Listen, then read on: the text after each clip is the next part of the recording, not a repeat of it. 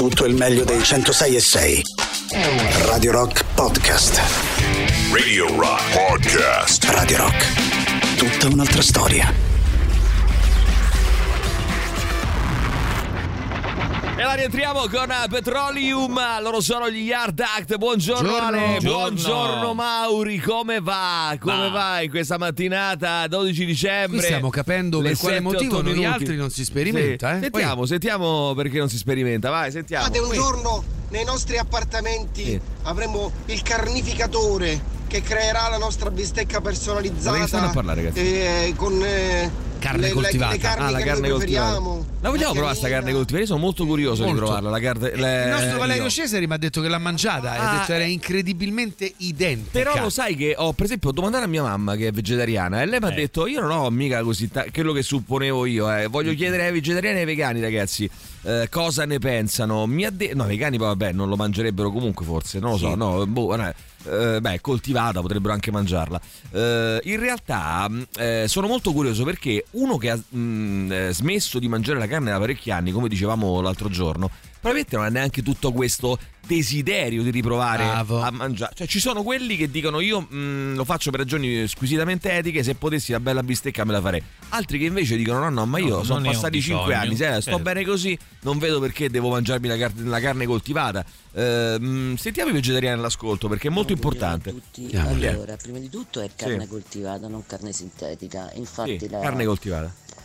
Chi è contro questo tipo di sperimentazione usa Sì. molto proprio per scoraggiare Quel eh, termine lì. eh, Termine Sì. le persone che vogliono provare questa cosa. Il termine Sì. sbagliato, sintetico, è Sì. carne coltivata. Coltivata, va bene, grazie. Eh, Più veloci ragazzi i messaggi, eh, più veloci, 20 Buongiorno, secondi, ragazzi. 30 Allora, secondi al massimo. Dai, che presupposto che io sono, sono un ipocrita di merda. Lo sappiamo. Bene. Perché a me mi dà fastidio sappiamo, non c'è dubbio. anche solamente accarezzo- accarezzare troppo forte un, un- un- un animale, però sono vuol dire?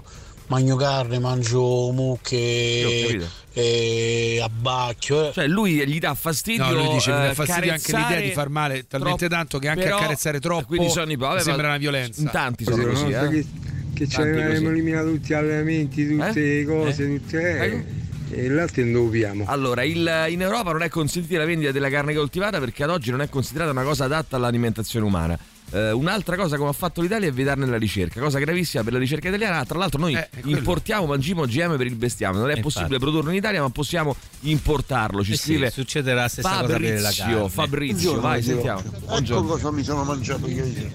Una ecco. bistecca da 90 euro al E che chilo. ce ne frega a noi? Ma noi che ce frega, scusa. Fanno male ragazzi sta carne rossa, fa male. Dovetti 80 euro. Fa molto male, bene. evitate di mangiare tutta sta Ecco carne rossa. Un bel controfiletto di paniconi. Eh, esatto, allora non sperimentare è da stronzi e retrogradi, caratteristiche che ci appartengono pienamente, ci scrivono. Vai, sentiamo ancora, vai, vai, vai. Sentiamo, In sentiamo, realtà prego. non c'è prego, un prego. rischio di sovraffollamento delle razze, il rischio Sì, è sentivo che il dicevi. contrario, perché Eh. già eh, attualmente alcune diciamo razze eh, sono a rischio estinzione perché vengono consumate meno perché l'allevamento è più costoso e Mm. quindi eh, la carne quindi- risulta più costosa e viene venduta ovviamente di meno Mm. e quindi il rischio è proprio il contrario, che alcune razze, alcune varietà, eh, non essendo che vivono libere in natura, Sì. eh, ma Viene una domanda però È molto chiaro, naturalistica e. Oh, non le- per fini culinari. No, no, certo. Leggevo una cosa interessante eh, sull'energia, no? L'energia, sai quelli che dicono eh, non, eh, Non forza, non non abbiamo c'hai forza, energia. energia. Ecco, lì, mh, giustamente diceva Gabriele Bernardini l'altro giorno su, su Instagram, vedevo, ragazzi, eh, è molto semplice, non c'è nessun dibattito scientifico su questo. Meno energia? Abbi- Abbiamo, ci sentiamo meno ne- mangiare meno animali e più piante è molto Eh sì. semplice il Eh sì. discorso Ehm, l'eccesso Sì. calorico è il problema non Esatto. i carboidrati cioè il problema non è quanti carboidrati ingu- lui infatti si chiama la somma e il totale no? Perché nel senso lui fa un discorso aritmetico. Cioè eh, il problema è ingrassare il problema è eh, l'eccesso calorico l'apporto calorico. Eh, non sono il glutine il latte la soia il pane il lattosio le merendine i conservanti la frutta il problema. Sono le troppe calorie e l'eccesso di Quindi prodotti l'eccesso. animali, animali e di sale rispetto al consumo di alimenti vegetali. La Esatto. insu- insulinoresistenza è causata dal, sovrappre- dal sovrappeso e non dai carboidrati, ma non si risolve mangiando carne perché molti dicono vabbè eh, non posso mangiare carboidrati, non mi mangio la pasta, ri- rinunciano a mangiare la pasta e poi si sfondano di carne. Eh, stai, Tra l'altro un falso mito sfatato anche in un ambito che sembrava intoccabile, che è quello sportivo. Sì. Anche a livello sportivo ci sono ormai tantissimi atleti vegani è e vegetariani che dimostrano con le prestazioni in campo che non c'è correlazione tra consumo di carne e maggiore energia. io dico Non Non solo, che- non solo, ma ti leggo anche un articolo uscito ieri, molto interessante, lo leggo dal post, ma insomma ne hanno riportato anche Post. altri, eh, che, ti, che ti, mm, che ti dico subito, ed è questo qua. Cosa succede se un gemello segue una dieta vegana e un altro una onnivora? Hanno fatto Che una succede? prova, hanno preso due gemelli, Due gemelli. e gli hanno fatto fare un esperimento, gli hanno fatto fare, a uno gli hanno fatto seguire una dieta vegana e l'altro Poverelli. una dieta onnivora. onnivora. Madonna, che cosa brutta. Eh, però. però ragazzi, è un esperimento. Bene, il perché- primo ha una migliore salute. Eh però hanno fatto un favore a uno dei due, cioè nel senso tu non la devi vedere co- sotto la forma dell'esperimento. eh, Eh, a uno dei due hanno fatto un favore, nel senso beh, che boh. eh, il vegano ha una migliore salute cardiovascolare. Il- eh, secondo questo studio condotto non su uno, ma su 22 coppie di gemelli Ah. monozigoti. Quindi hanno fatto su 22 Certo. e, e, eh, mangiare meno carne ormai da alcuni anni è una abitudine alimentare eh, assolutamente consigliata eh, per, eh, per stare meglio, per ragioni di salute, oltre che un comportamento più sostenibile in termini di impatto ambientale, nonostante il progressivo aumento di dati e statistiche disponibili, le discussioni sugli effetti della riduzione del consumo di carne tendono a essere ancora molto vivaci e polarizzate, a volte condizionate da uncertezza attribuita al fatto che considerare controllare negli studi tutte le numerose variabili della nutrizione è in generale abbastanza complicato. Quindi questi ricercatori a caso hanno fatto? Hanno mh, eh, fatto questa prova, appunto hanno preso 22 coppie di gemelli adulti identici in buona salute ehm, per permettere una valutazione in parallelo degli effetti dell'alimentazione vegana rispetto a quella onnivora. Ciascuna coppia ha seguito per 8 settimane una dieta sana eh, a base di cereali, frutta e verdura, ma differenziata fra i due fratelli o le due sorelle. Una integrava anche alimenti di origine animale e l'altra no. I risultati dello studio hanno mostrato un miglioramento dei valori relativi alla salute cardiovascolare maggiore nell'individuo di ciascuna coppia che aveva seguito la dieta vegana.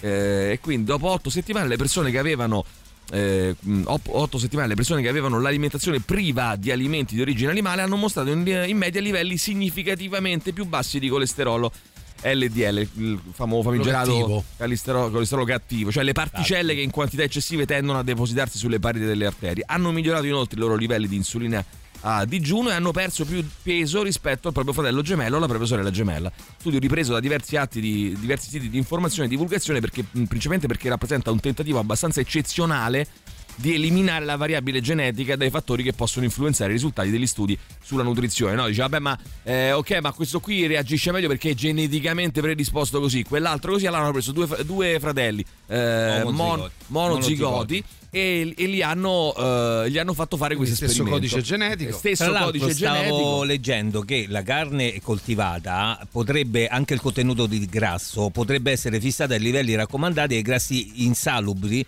potrebbero essere sostituiti con i salutari Esatto. omega 3. Eh, insomma, voglio dire, eh, diciamo che stiamo facendo Avremmo solo da guadagnare, ma almeno cambiamenti molto esatto, dei cambiamenti molto importanti per quanto riguarda anche le convinzioni. Poi eh, chi vuol capire capisca e gli altri facciano come vogliono, insomma. Arrivano i Blind Guardian intanto, questa è Bright Eyes. Radio Rock Podcast.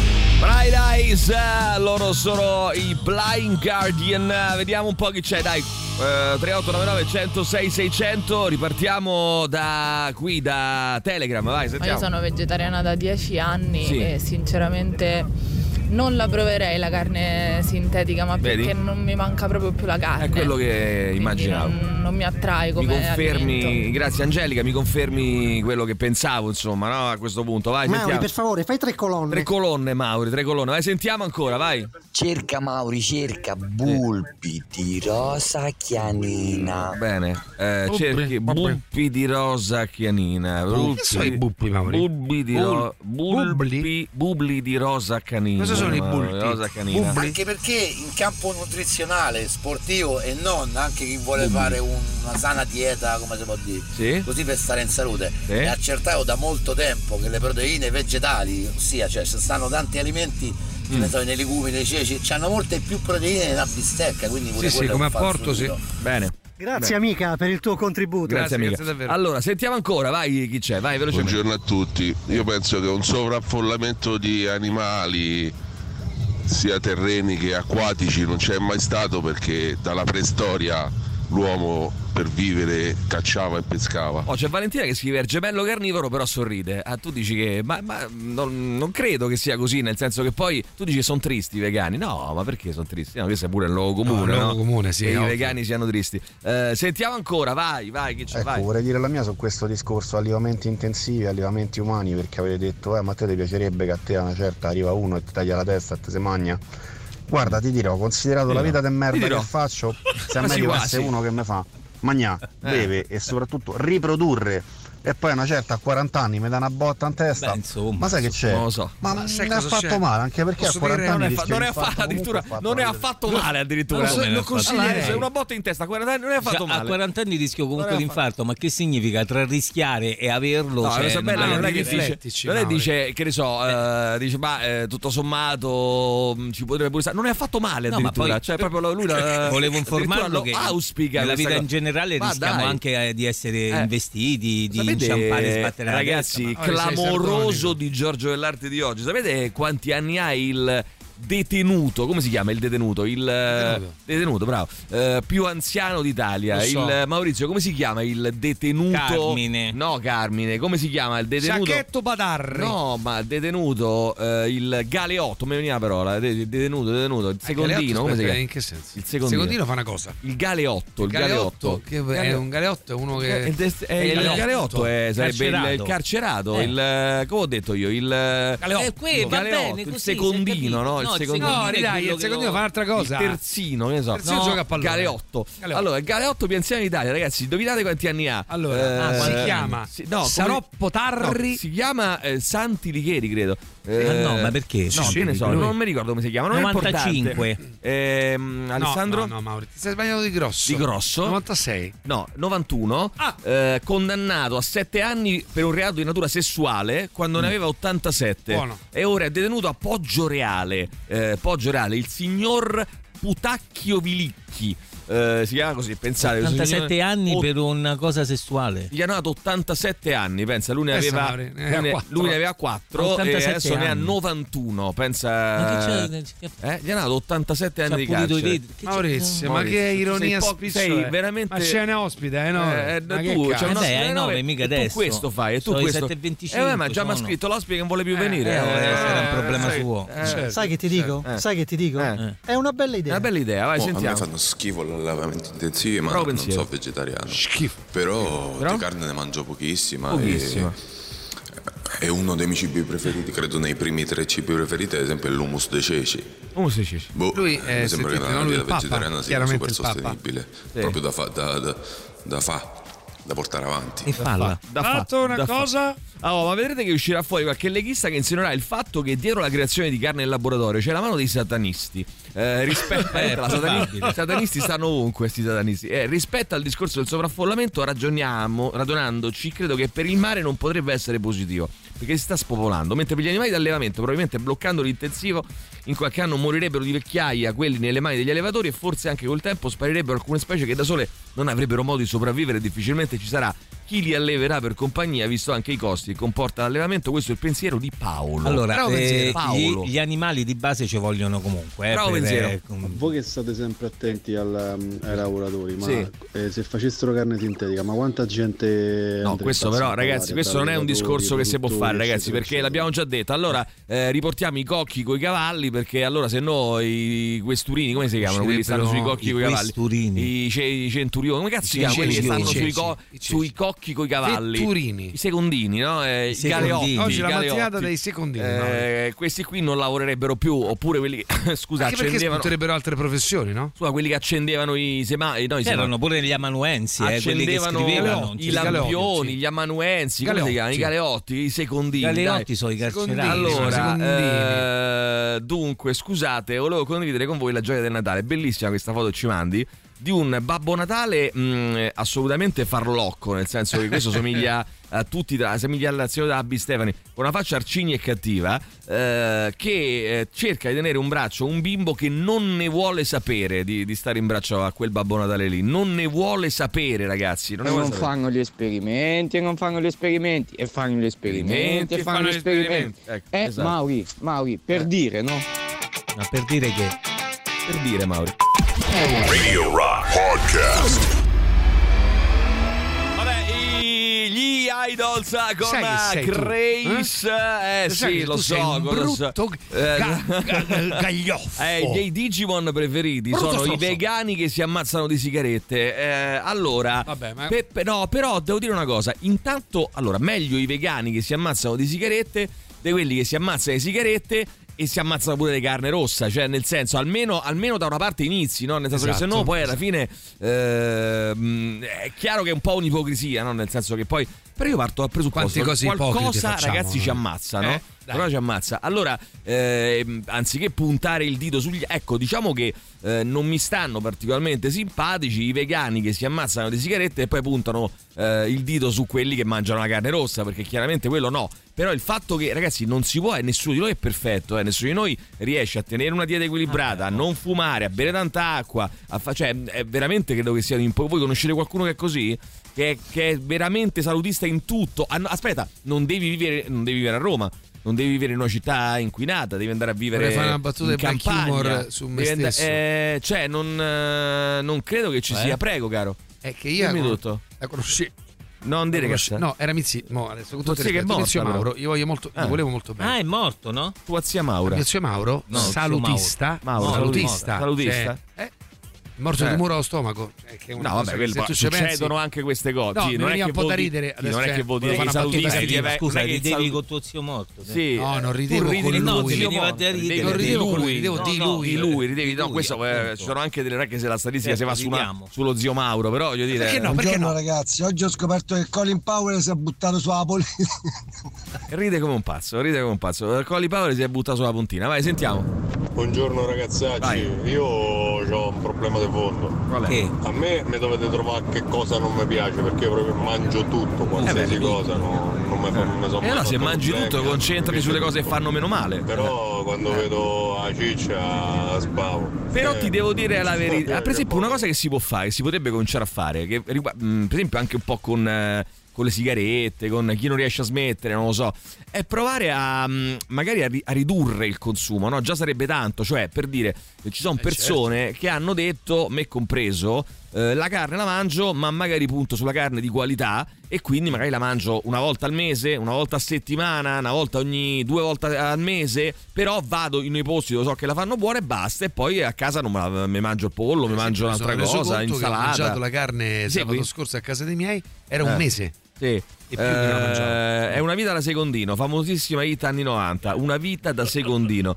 Eh, a Roma è difficile essere salutisti, almeno finché prendi la metro B, eh, tre- non bisogna prendere la metro B, non bisogna prendere Però come dicevi te, scusa Emilio, intanto eliminiamo quello che noi possiamo No, con- no, certo, contrastare. cioè, anche perché Eh. ribadisco, uno che non prenda la metro B è difficile, cioè dice che non deve prendere la metro B, non deve mangiare la carne, non deve fumare, non deve, non facciamogli si deve- prendere la non metro si B. deve drogare. Eh, buongiorno ragazzi, scusate, ma io non mangio carne anche per lo sfruttamento degli animali, le sigarette sono un'altra storia.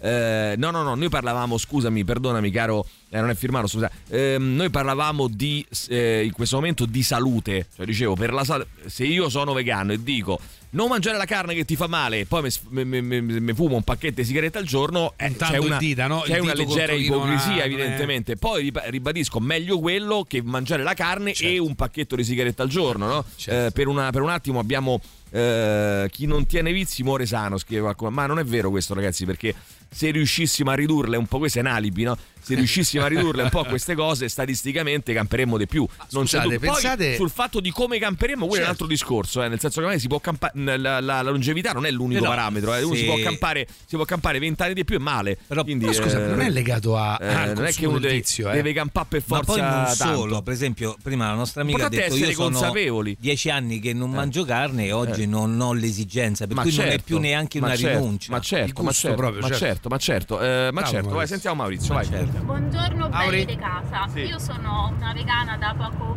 meno di un anno. Sì? Felicemente. Ah, felicemente. E, mm, sì, io l'assaggerei la carne coltivata perché essendo vegana da così poco vi- non vi nascondo che il sapore mi manca, mi manca tanto. Io sono vegana solo per motivi etici, assolutamente Etici. non per il gusto. Sì. E, mm, Però stai mi bene, sarebbe detto. comodo avere della carne coltivata, per esempio, per le mie gatte, Mm. che potrebbero mangiare la carne come la loro natura richiede, però con un minore impatto ambientale e soprattutto senza sofferenza animale. Ok. Questo è il mio punto di vista, un bacione a tutti. Va bene, va bene, grazie, Salve. grazie Carla. Ehm, ragazzi, però veganesimo non è salutismo, non è ambientalismo, è una scelta etica contro la sofferenza animale per quanto possibile praticabile, però è anche salutismo perché mh, certo, abbiamo già letto, abbiamo letto un articolo che, che dice proprio questo, che la dieta vegana sicuramente ha delle... Prego. Possiamo dire che una fettina fa male per una fettina e un chilo di carne fa male per un chilo di carne? Eh sì, però se uno è vegano e non se la mangia è meglio ancora, no? Che ne pensi? Eh, sì, no, sì, che bene, sì, no, che ne pensi? Bene, No, cambia bene. proprio il detto. Non lo so, è probabile. Allora, Maurizio, qui il discorso è uno solo. La carne fa male, punto e basta. Il vino fa male, punto e basta. Non c'è dubbio. Su questo non c'è dubbio, ok? Bene, ok. Poi uno può dire, me ne bevo, come faccio per esempio io, me ne bevo un bicchiere perché mi fa piacere, consapevole dei rischi Eh, che questo porta. È chiaro che più aumenti le dosi e più Ovvio. aumentano i rischi. Ovvio. Oh, mi segui? Vieni a me. Mi Ma- segui È fino a qua? ho detto, una bistecca fa a male una bistecca Oh, chilo fa male però mi, mi- Aspetta, mi- però. vieni- mi- mi segui sul fatto, Perché Maurizio. mi deve toccare questo? Lo ti tocca per mi farti tocca- capire, Scuoterti, per, farti, Mauro, per scuotere le tue coscienze. Mi, vie- mi, segui sul fatto che se ne mangi zero è meglio ancora? Sì, però mi Volevo stanco. sommessamente Eh, no, mangiare, che cazzo vuoi da me? che proverebbe piacere a stare in un allevamento etico e essere ucciso Allevamento che, etico. mh, Allevamento di etico. solito vengono ammazzati e macellati gli animali in giovane età 6, 8, 12 mesi e che le femmine vengono fecondate artificialmente quindi al massimo ti fanno una pippetta Mm, benissimo. Bene, allora, sì. No, sentiamo eh, per ancora. rispondere all'amico che ho diceva, smesso l'amico, di, l'amico. di drogarmi, mangiavo abbastanza bene, devo dire un sacco di verdure, Eh. una dieta equilibrata, pochissima carne, Eh. e bevo tantissima acqua, è solo che alzi il gomito, ragazzi Eh. miei. Che non Eh, no, amico Non mio, hai può smesso di fare. l'amore a Eh, quanto non si può pare, fare, eh? non si può fare. Eh, con, se Anzi, ste- con se stesso. Con se stesso, Eh, sempre meglio prendere la metrobica e rimanere bloccati nel traffico. Qui è tutta una roba di meglio, cosa è meglio, cosa è peggio, no? Eh, Ma certo, ma certo, Eh. ma certo, ma certo. Allora, Ma certo. io ho smesso di mangiare le sigarette, ma ho iniziato a fumare la carne. Questa è Bravissimo. un'ipotesi che si Bravo. potrebbe pure. andare. Ma potrebbe andare. Eh, Essere vegetariani è umano, diventare vegani è diabolico. Lo Eh. voglio bene, un bacetto a tutti. Bene, ci vuole bene signore, ci vuole bene. Purtroppo anch'io ho avuto uno zio qualche anno fa che è venuto a mancare Sì, e anche vabbè, lui tutti abbiamo avuto uno zio che è venuto a mancare. attento Eh.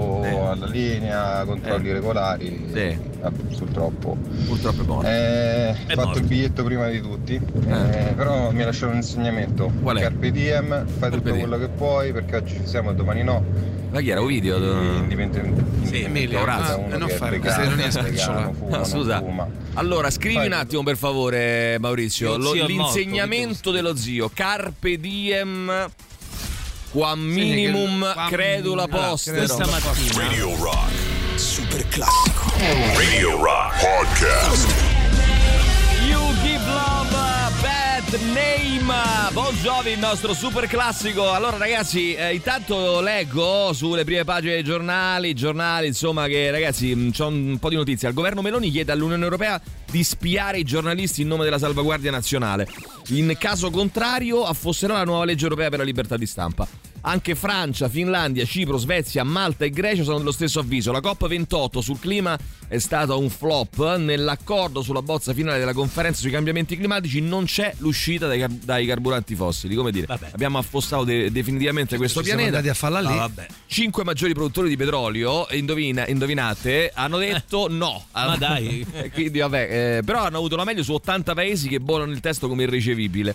Eh, quindi mh, si. ehm, potere dei soldi. eh vabbè, eh, sì, funziona così purtroppo. Della ratifica del fondo salva stati se ne riparlerà a gennaio. Meloni cerca di ottenere in cambio risultati sul nuovo patto di stabilità, ma deve anche convincere Salvini. Intanto Zelensky vola in America per convincere eh, il congresso a sbloccare il pacchetto di aiuti da 60,1 miliardi di dollari. Oggi incontrerà Biden. Navalny nel frattempo lo accennavamo ieri, è scomparso, non si trova più, non, ri- non Cioè, non è figura proprio più nell'elenco dei nell'elenco carcerati dei carcerati del, del, um, de- de- de- della- della, mm, penitenziario nel quale era ehm, ricoverato. Eh, Mm. Sono sei giorni che nessuno ha sue notizie. Pare sia stato trasferito, si sia sentito male, non si sa.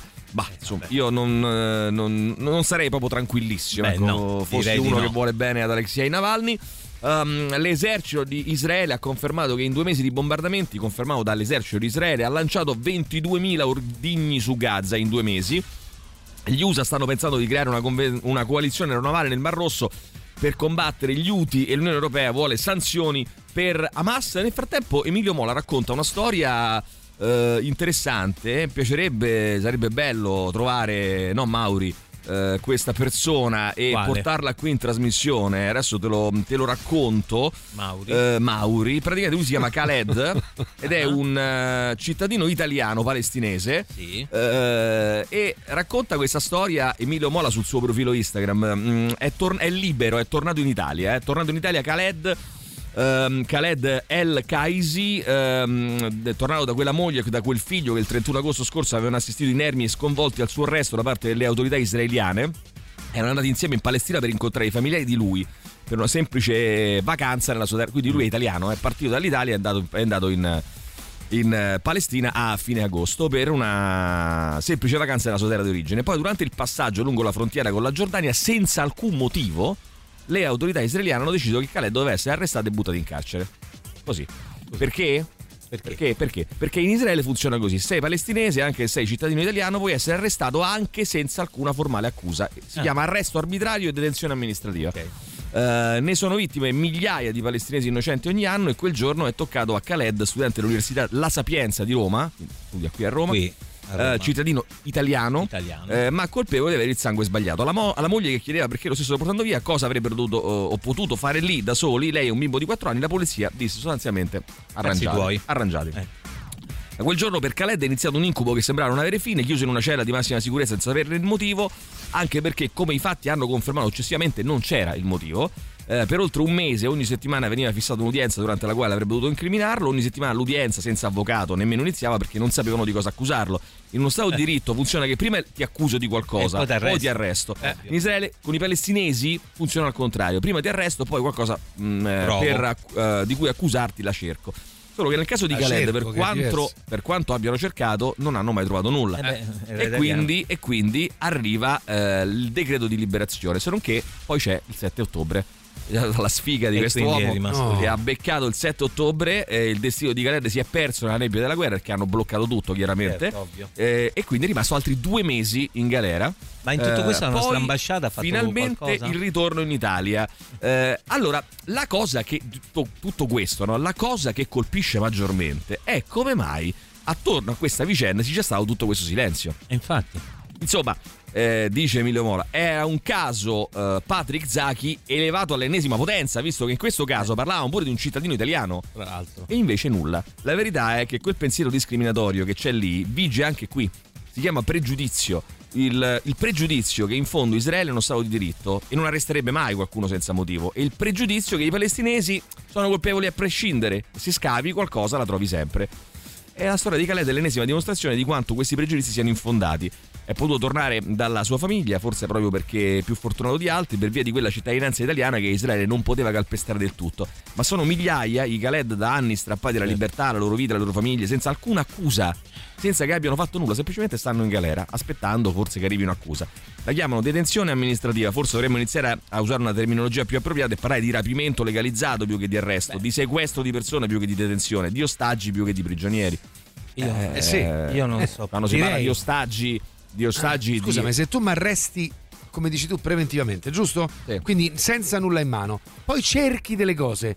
È un sequestro Sì, è delle persone. come non è, ragazzi, ferma che la- la finanza, la no? Qualcosa democrazia- trova alla perché guarda io ho capito eh, ragazzi purtroppo c'è un discorso mi sono trovato io sono andato lì a- in Israele Mm. posto- posti bellissimi ehm, no, un- una- un'apparenza anche di grande civiltà e tutto qua Certo. e ti viene da, da solidarizzare cioè tu ti viene, ti viene da identificarti con loro perché tu mancherebbe. ti senti no no sto dicendo un'altra cosa tu ti senti come loro Certo. ti senti questi sono come me sono occidentali non so come dire no sono Certo. e l'altri, Liberi. e l'altri Riconosci. sono diversi l'altri sono arabi quindi ti sembra di giustificare è vero quello che dice Emilio Mola cioè c'è un razzismo inconsapevole che ti po- un pregiudizio inconsapevole che ti porta a eh, pensare che queste persone qua sì, ma qualche cosa hanno fatto eh, qualche cosa Beh, hanno l'abbiamo un combinato po' sentito anche col nostro Mauro Eh, Mazzucchi, per sì, mettere vabbè. un dito nella piaga. Però Sì, vabbè, questo magari ne parliamo con Mauro, però Sì. insomma, voglio dire, eh, sì, eh, insomma, eh, secondo me c'è, c'è questa roba qua. Comunque, vabbè. Allora, mh, Giuliano Leone scrive... ehm, perché scrive? al cazzo 3899 vuole? 106 600 Dio mio, che io sono fastidio. salutista a tutto tondo. Tu non Sì. ne fai No, una tu sei buona. tutto tondo e basta. No, tu non ne fai. Eh, mo fa body shaming, ma Vabbè, eh, capito, che Giuliano Leone. sa, eh, no, sì. vabbè, Ma ho capito, però il cazzo è. Cioè... Vabbè, ma mi dà fastidio Eh che no, ma scrive, ma può perché dire. deve scrivere? Cioè, tante cose che puoi dire Giuliano Leone, questa è Cioè, l'ultima. se ne possono dire veramente Eh, tante, eh, eh. insomma, questa Ma è questo lo chiama busta di, di fave? Eh, Perché lui a me mi chiama in un altro modo. Però busta di fave non vuol dire che non è busta di fave è una busta cosa bella. che vuol dire? Eh. Mica vuol dire che sei grasso, cioè busta di Io fave. chiamato dire- anche busta di piscio. Cioè, busta di verità. busta di merda. Eh ma non si chiamano così a vicenda. Ma noi ci chiamiamo così. Puoi chiamare una persona, magari ci sono degli ascoltatori obesi e ascolta eh, che si- poi piangono e rimangono male. Eh, vabbè, ho capito. No, che vabbè, non va bene un cazzo, cioè non si fa body shaming nel The Rock Show, che fai body shaming, no? Capito? Eh, no, a me me ne dite tutti, va bene. Ma no, a me ne dite Ti tutto, va bene. body filosofico, Me ne fate di, di ogni. Che cosa ti di facciamo? ogni. Cosa ti facciamo? Scherzate voi, va bene, va bene tutto. Allora poi- mi potete anche ma poi, calpestare scusa, e pisciare addosso. ma poi- No, Dico no, una no. cazzo di cosa io, stai a fare una polemica inutile Mauri, per Mauri, una eh, tu battuta. ma tu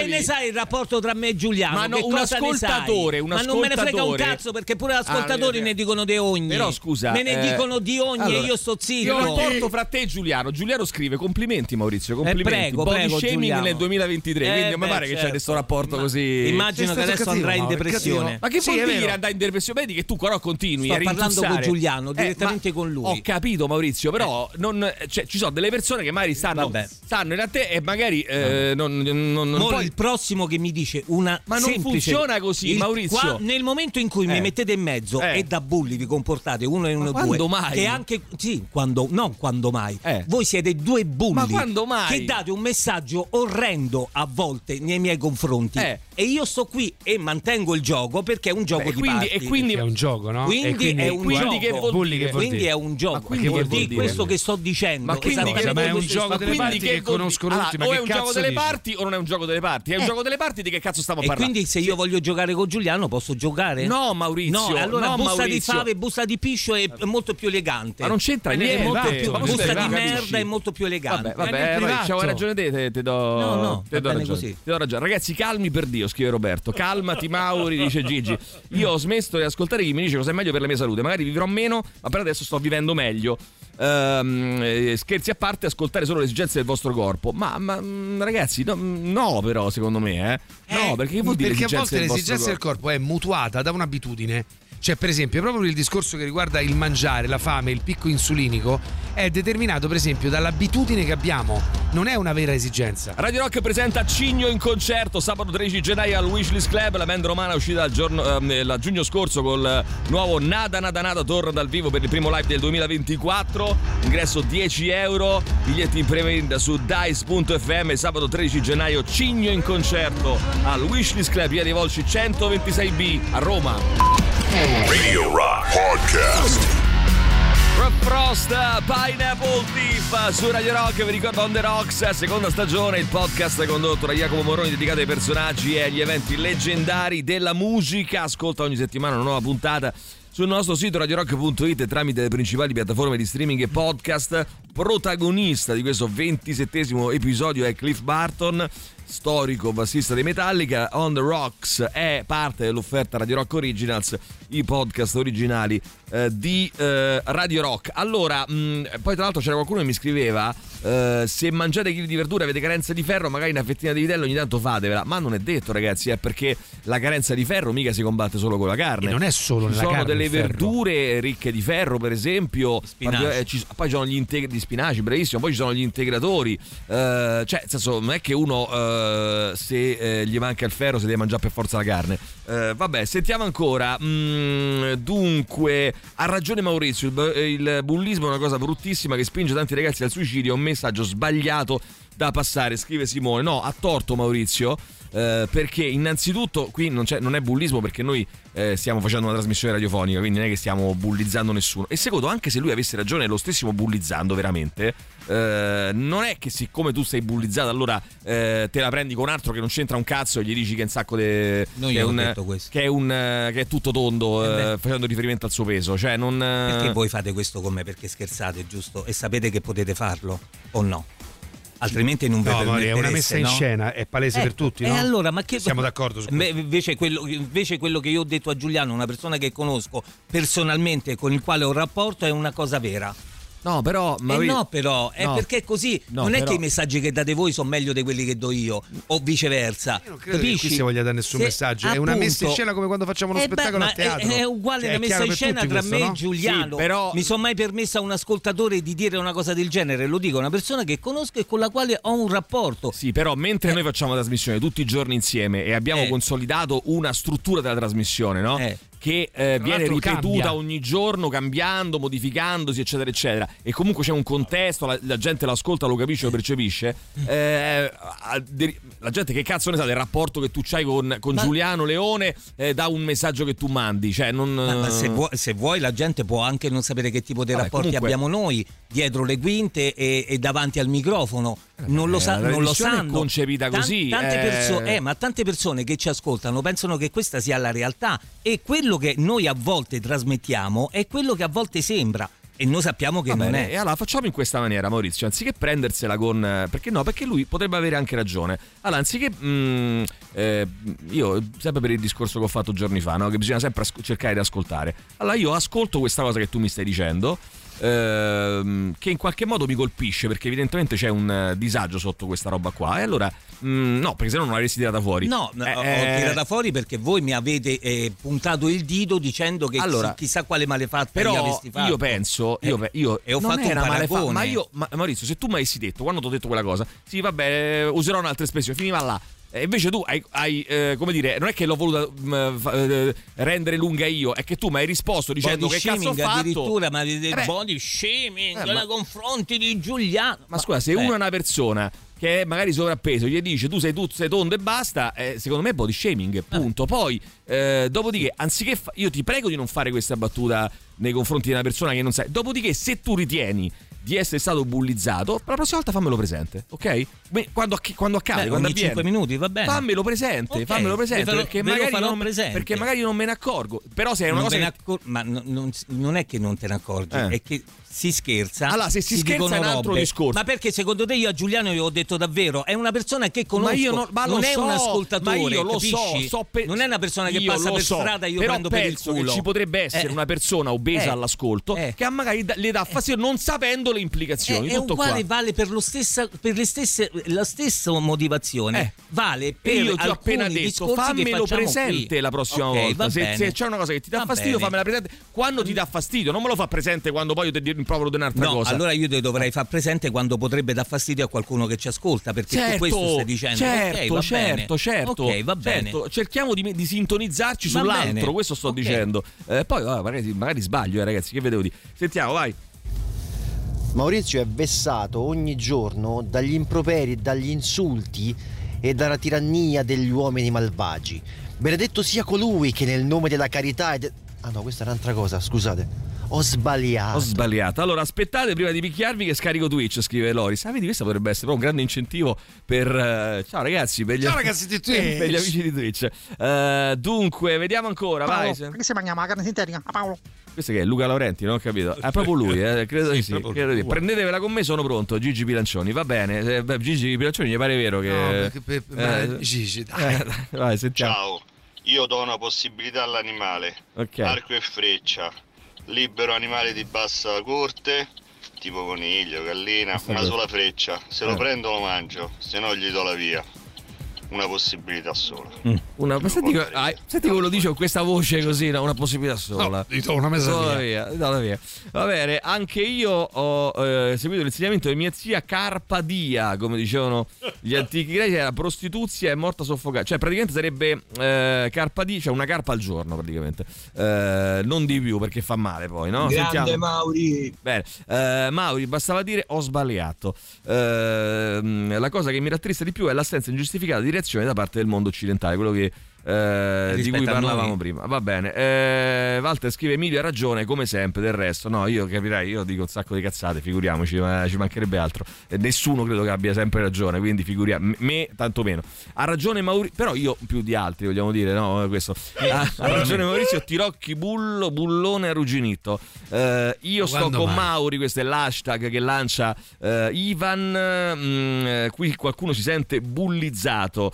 Eh, buon- eh, buongiorno, buongiorno, argomento delicato, la carne fa male, la figa fa male, il vino, l'alcol, perché la figa fa male? Da quando? Scusa, non ho capito. Eh, il No, fumo fa male. che ha delle cose tossiche. Beh, eh, sai che quando ci girava la, la voce, no? Cioè, che poi si è scoperto che era una cazzata, che il... um, eh, il sesso orale praticato a una donna potesse far venire, mm, diciamo, potesse, no, far venire, potesse aumentare i rischi di tumore alla bocca, no? E poi si è scoperto che invece non era proprio così, eh, o quantomeno, insomma, era molto, molto. Poi, tra l'altro, bisogna sempre capire quali sono le proporzioni, no? Perché pure prendi in aereo il rischio che caschi, però.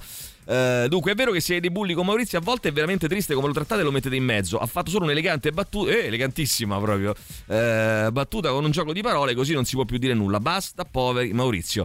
Ehm, calma Maurizio, facciamo che sei una busta di pesche profumate di stagione. No body shaming detto da un pelato come una palla da golf. Eh, non mi trattate male Giulianone, è evidente che ha problemi di autostima e persone così vanno aiutate. Eh, va bene, Adesso sentiamo. andrei a fare psicanalisi laddove non è Eh, non è, righi- non è. Su, richiesta, dai. diciamo. Realtà, regà, torno un secondo al discorso della carne e del ferro.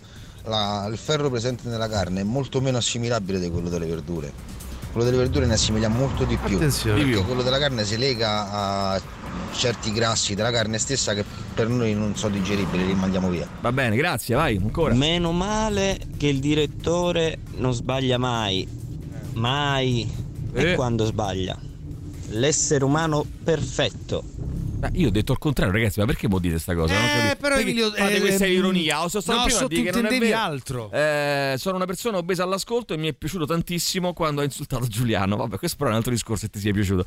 Mauri shaming, hashtag Mauri shaming, hashtag io sto con Mauri, Giuliano è bello così, scrive qualcun altro. Adesso stiamo parlando di. Inizi a, a parlare di, di Giuliano Leone. Vai, sentiamo ancora. In mezzo. Buongiorno a schifosi, però non capisco una cosa, no? La carne poca, il vino poco e Maurizio insultamolo poco, no? Giusto. Poco di tutto, poco di tutto. Just for fun. Più cruento di Vikings, più intrigante del trono di spade, coi nomi più difficili del Signore degli Anelli. Loro sono Unni. Rirrigaigimi il saggio, ho saputo che mi ha mandato a chiamare. L'ha saputo sì, ti ho mandato a chiamare. Eh. Ho Plifil Dick il Valoroso, ho una missione per te. Ma perché sempre io? Perché già ci sono poche possibilità di successo. Che facciamo? Ci mandiamo Velmi la pippa? Eh, Ma veramente io mi sento pronto per una missione. missione. Zitto, la pippa. Eh. Ho Plifil Dick il Valoroso, ti infiltrerai tra gli Ucri per spiare i loro piani. Un'altra volta, ma quelli ormai mi riconoscono. È dall'inizio della serie che ci mandate me. Questa volta non ti riconoscerà nessuno, perché metterai questi. I baffi finti? Sì, ma di pelo di coda di grugnolo. Due giorni dopo, durante il consiglio degli Ucri, nella sala del trono di vipere, Disumano Sepperned, siamo pronti per il consiglio. Bene, iniziamo con l'appello. Presente. Arbrunt. Presente. Sconosciuto misterioso con i baffi finti di pelo di coda di grugnolo. Presente. Bene, ora vi espongo il piano. Passeremo da nord fingendoci commercianti. Questa volta stermineremo gli unni. Tutto chiaro? Sì! Tu, sconosciuto misterioso con i baffi di pelo di coda di grugnolo, ridi un po' sì? Sì. Ma tu sei Oplifid Dick il valoroso di Curlornate. No, no. Oblivil Dick il valoroso di Curlornate, mica c'è baffi finti di pelo di coda di grugnolo. Sicuro? Sicurissimo. tre giorni dopo, al Valico del Nord. Spudorato Sepperned, gli Ucri bloccano il nord, sanno di noi. Ma com'è possibile? Siamo pure vestiti da commercianti. E qualcuno deve aver fatto la spia. Eh, eh, certo, lo so. Ma chi? Chi? Cosa? Unno per tutti, tutti per Unni. Just for fun. Radio Rock Podcast. Merry Christmas everybody, loro sono gli Oasis su Radio Rock. Sentiamo chi c'è, vai 3899 106 600 Telegram. Sa che tizio che ha parlato della carne, del ferro nella carne ha detto una cazzata perché intanto a me non me l'ha detto nessun dottore, io ho carenza di ferro da, da una vita e tutte le volte che mangio meno carne mi scende il ferro e poi devo prendere la ferritina.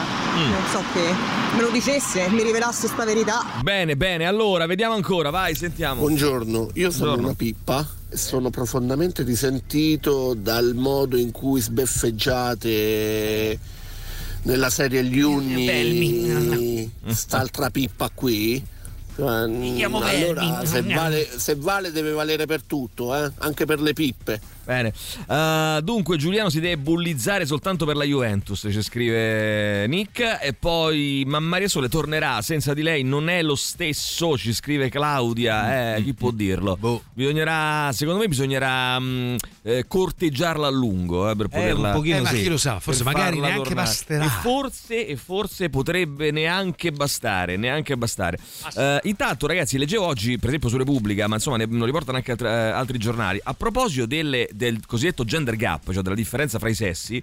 eh, poche assunte con gli incentivi, la parità sul lavoro è un sogno, l'occupazione femminile non si muove dal 40% contro il 60% per gli uomini, eh, quindi chiaramente sono molti, molti più uomini assunti, nonostante varie forme di decontribuzione per ridurre il divario, i contratti offerti alle donne sono quasi sempre a termine o in somministrazione e con un part-time forzato, quindi stipendi più bassi di quelli dei maschi si trasformeranno in pensioni quindi poverissime, ovviamente. Il 43% dei contratti agevolati nel eh, 2002 erano a orario ridotto, il 60% per le donne. Eh, I contratti agevolati nel 2022 sono stati circa 2 milioni, di cui 820.000 con il part-time. Eh, part-time per le donne, 820.000 contratti part-time, circa il 60% erano riservati alle donne. Come dire, alle donne si offre meno lavoro e quello che lo si offre è eh, a termine e part-time, eh, tendenzialmente. Questa è la situazione, è lo specchio attuale del è vergognosa paese. e sul Eh, quale un aspetto sul quale non si interviene ancora con in modo Beh, deciso più come che non dovrebbe. si interviene, si interviene, ma non funziona, evidentemente. Nel senso che Però io mi chiedo, eh, ci sono questi Emilio, incentivi, quindi eh, l'intervento è però, fatto, Emilio, però. eh, Bra- eh, incentivo. Poi c'è in inter- esempio l'intervista alla lettrice dell'Università La Sapienza di Roma che si chiama Antonella Volimeni che dice sulle donne pesa ancora il pregiudizio della maternità. Ehm, è vero. Ho un motto, pari opportunità per pari capacità. Se però le pari opportunità non ci sono, il resto non conta, giustamente. Quindi insomma... Io penso che l'incentivo, come tu dici, è una cosa, perché è un intento molto nobile. Io credo e penso che per lo stato attuale delle cose non serva più l'incentivo, serva un governo, insomma, chi, un Parlamento unito che ratifichi una legge per cui ti dica, che ne so, dal primo gennaio 2025, così dai il tempo a tutti di organizzarsi, eh, i contratti in essere vanno imme- cioè il primo- la mattina del primo gennaio deve essere operativo il, eh, diciamo, la, la parità di trattamento a parità di mansione. Fine. Senza Eh, no, no, no, no, qui non ma. parliamo di questo, eh, non, Non parliamo di parità. Ma anche eh, del contratto proposto. Sì, ma non, Cioè, sì, sì, sì, ma non parliamo di questo, Eh. non parliamo della mh, parità eh, retributiva, stiamo parlando proprio che non vengono offerti posti di lavoro alle donne. E quando si parla Cioè, di cultura patriarcale si parla esattamente di questo. No, n- puoi fare le leggi, no? Se io ti puoi dico fare tu c'hai tutto quello che vuoi, ma se non Mm. c'è Se una tu sei cultura... un'azienda, no? Sì. Potrei è una cosa un po' forzata, chiaramente. Però potrei obbligare a dirti, che ne so, hai eh, 30 persone in organico. 15 devono essere donne. Ecco. Volendo Cioè, se potrebbe- a estrema razio, cioè nel senso, se sta roba non entra, Non solo, potresti dire, potresti dire al- alle aziende Non lo so, eh, eh, magari- che quanti part-time hai, dico per dire, quanti part-time hai? Eh, 10, 5 devono essere uomini, il contrario, no? Esatto, quanti Perché collaboratori sennò- hai a eh, partita IVA? 15? 10 devono essere donne. Cioè, capito che dico? Vabbè, forzare voi sareste mano. d'accordo su una cosa di questo genere? Eh, Per scuotere una le cose, misura sì. di questo genere? Cioè, ne- mh, perché uno potrebbe poi dire, eh ma, eh, ma bisognerebbe guardare eh, se, ci so- se ci sono le persone, eh, ma non solo il merito, perché alle volte... Cioè ci sono delle aziende. Allora, facciamo un caso, no? Metti che io eh, ho bisogno di 10 lavoratori e si presentano solo uomini e io non le trovo le donne. Come faccio a assumere 5 Eh. donne se non le trovo? Eh, cioè, mh, po- uno potrebbe. No, non lo so se è vero. No, no, dico, uno potrebbe rispondere così. Potrebbe capitare. Eh, che, che faccio in quel rara. caso? Eh, però, eh, però, eh, se c'è una legge in quel caso che fai? A prova dimostrata che ne trovi, ti Eh, prova di- un a abbassamento di scaglione. Come fai a dimostrarlo? Che l'hai secondo me è, è altamente imp- impossibile. Ca- ribadisco, come, cosa, come, come applichi? Chiudi a- vaffanculo, via. Eh, no, perché se vogliamo risolvere le cose dobbiamo proporre delle Certo, soluzioni certo, poi vero, applicabili, vero. se no altrimenti... eh, che poi quello che chiamano part-time, magari sono 35 ore da contratto e 50 re- eh, reali a settimana, sì, Mm. perché ricordiamo che poi il part-time anche- sono anche 35 ore il part-time, eh. sono anche 30 ore il un discorso Non è che il riguarda part-time è solo come 4 ore al giorno, eh, eh, beh, per le donne però abbiamo visto che mh, eh, Sì, sì. ci sono più part-time. È quindi che lì, capito, poi uno dovrebbe poi proprio mettere mano seriamente. Allora, mi sembra un'esagerazione quello che stai dicendo. No, no, non è un'esagerazione. Dati alla mano, ragazzi. Che Francesco, che esagerazione? Stiamo dando un proprio dato. dei dati. Il dato è questo: che le donne sono, sono, eh, occupate per il 40% rispetto al 60% degli uomini. Quindi le donne sono molto meno occupate e hanno più contratti per Questo è un dato di fatto, cioè come dire, è un dato. Poi si parte da tu qui. dici io lavoro in un'azienda dove sono eh, la maggior parte donne a ricoprire incarichi, incarichi manageriali e vi assicuro che è un delirio. Perché dovrebbe essere un delirio, Ma poi, Francesco? non ho eh, capito. Francesco, scusami, non è che la tua esperienza fa No, io voglio eh? sapere una cosa. Cioè, al di là non- del fatto, eh, al di là del eh, fatto boh. che, una tua, che una sola singola azienda non fa statistica, Eh, ma- perché ci sono anche delle aziende dove magari lavorano solo donne, ma questo non che toglie che in significa? Italia non è, non è quello il Cioè- trend. No, ma al di là di questo, vorrei capire perché dovrebbe essere un delirio il fatto che ci sono delle donne so. a ricoprire incarichi manageriali, perché mi sembra una cosa sessista questo qua, perché eh, la maggior parte so- sono donne che ricoprono incarichi manageriali e quindi è un delirio, non riesco a capire. Va bene, sentiamo ancora. vai. Buongiorno ragazzi, bisogna partire da insegnarlo ai bambini piccoli che non c'è differenza uomo-donna su, su milioni di cose. A partire dai bagni, cioè i bagni devono essere un bagno, no bagno uomo-donna. Dove devo andare al bagno? Ah, amore, Sono non ti posso accompagnare perché io sono maschio e tu sei femmina. Cioè, io non posso accompagnarmi via al bagno perché lei è femmina e io non posso entrare al bagno dei femmine. Cioè, nel 2023 è ridicolo, No, no, è una no, cosa assolutamente Allora, ridicola. i bagni secondo me devono assolutamente essere al più presto tutti unisex, eh, unificati. eh, per eh, uomo, donna, fluidità, tutto, eh, diciamo disabilità, tutto insieme, ovviamente dei bagni organizzati in maniera tale che possano permettere questo, anche perché eh, non pensate che sia una cosa assurda nel 2023 vedere ancora uomini che entrano e vanno in bagno e donne con file chilometriche. Cioè, eh, e sentir dire an- ancora nel 2023, perché lo, lo prevengo prima che lo dica qualcuno di voi, eh, perché le donne perdono tempo in bagno, che è una cazzata, cioè proprio è una cazzata. Eh, non trovate che sia assurdo?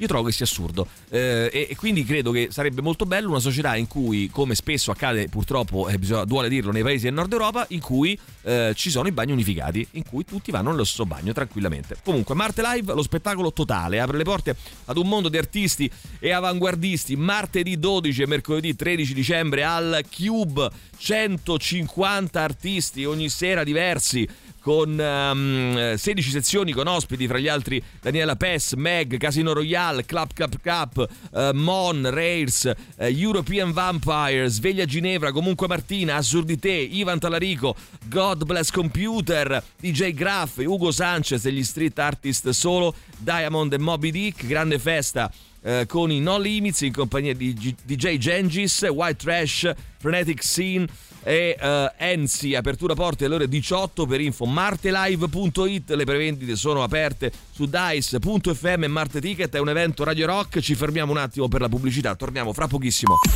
Radio Rock Podcast. Divine is the Illusion. Oh, stavo vedendo ragazzi gli amici di Facebook.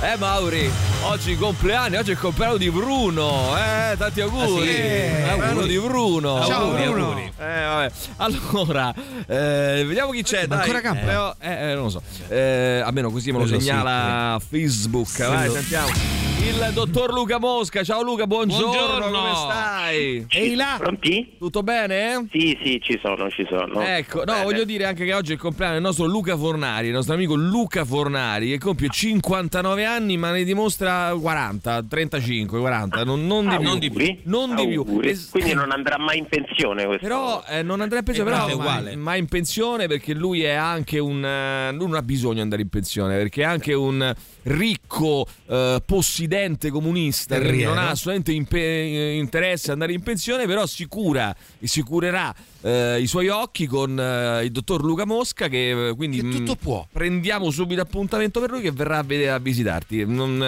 al più presto credo eh, nei prossimi Con piacere. nei con prossimi minuti, nei prossimi secondi. Allora, intanto eh, le domande del dottore ehm, Luca Mosca, che, mh, per esempio Claudia, che scrive: Buondì, dottor Mosca, sono miope, vorrei sapere se è possibile che la miopia possa aumentare e diminuire nello stesso anno. Lei ha.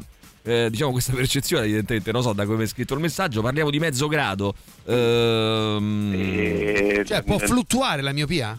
Eh, no, nel senso se è la miopia vera no, Eh, se è una miopia falsa, cioè dovuta a uno Eh? spasmo accomodativo, se, banalmente a eh, diciamo sforzo visivo, ecco, facciamola così, eh, quella sì, però quella è quella falsa, quella che eh, diciamo porta anche, se, se poi noi la, la correggiamo, porta anche mh, possibilmente a problemi tipo mal di testa, affaticamento. Però scusami, ma è, è, è, è rapido, cioè dovuta per esempio, come dici tu, da sforzo, non è una cosa che, che ne so, magari due mesi si abbassa e due mesi si rialza, è una cosa più breve nel tempo o no? Mm, No, no, no, dura anche qualche, appunto, sì, per qualche mese, Ah, anche ecco. per anni. eh. Cioè, se, se noi la, la seguiamo questa miopia, cioè gli diamo Sì. questo 0,50 in più, la persona è come se si abituasse a quell'occhiale, dice ah io la sera ho il mal di testa, però lei ci vede bene e quindi continua a usarli gli occhiali, poi dopo Ah. arri- si arriva alla magica 40-45 anni Certo, certo. e si accorge che non, che non c'era.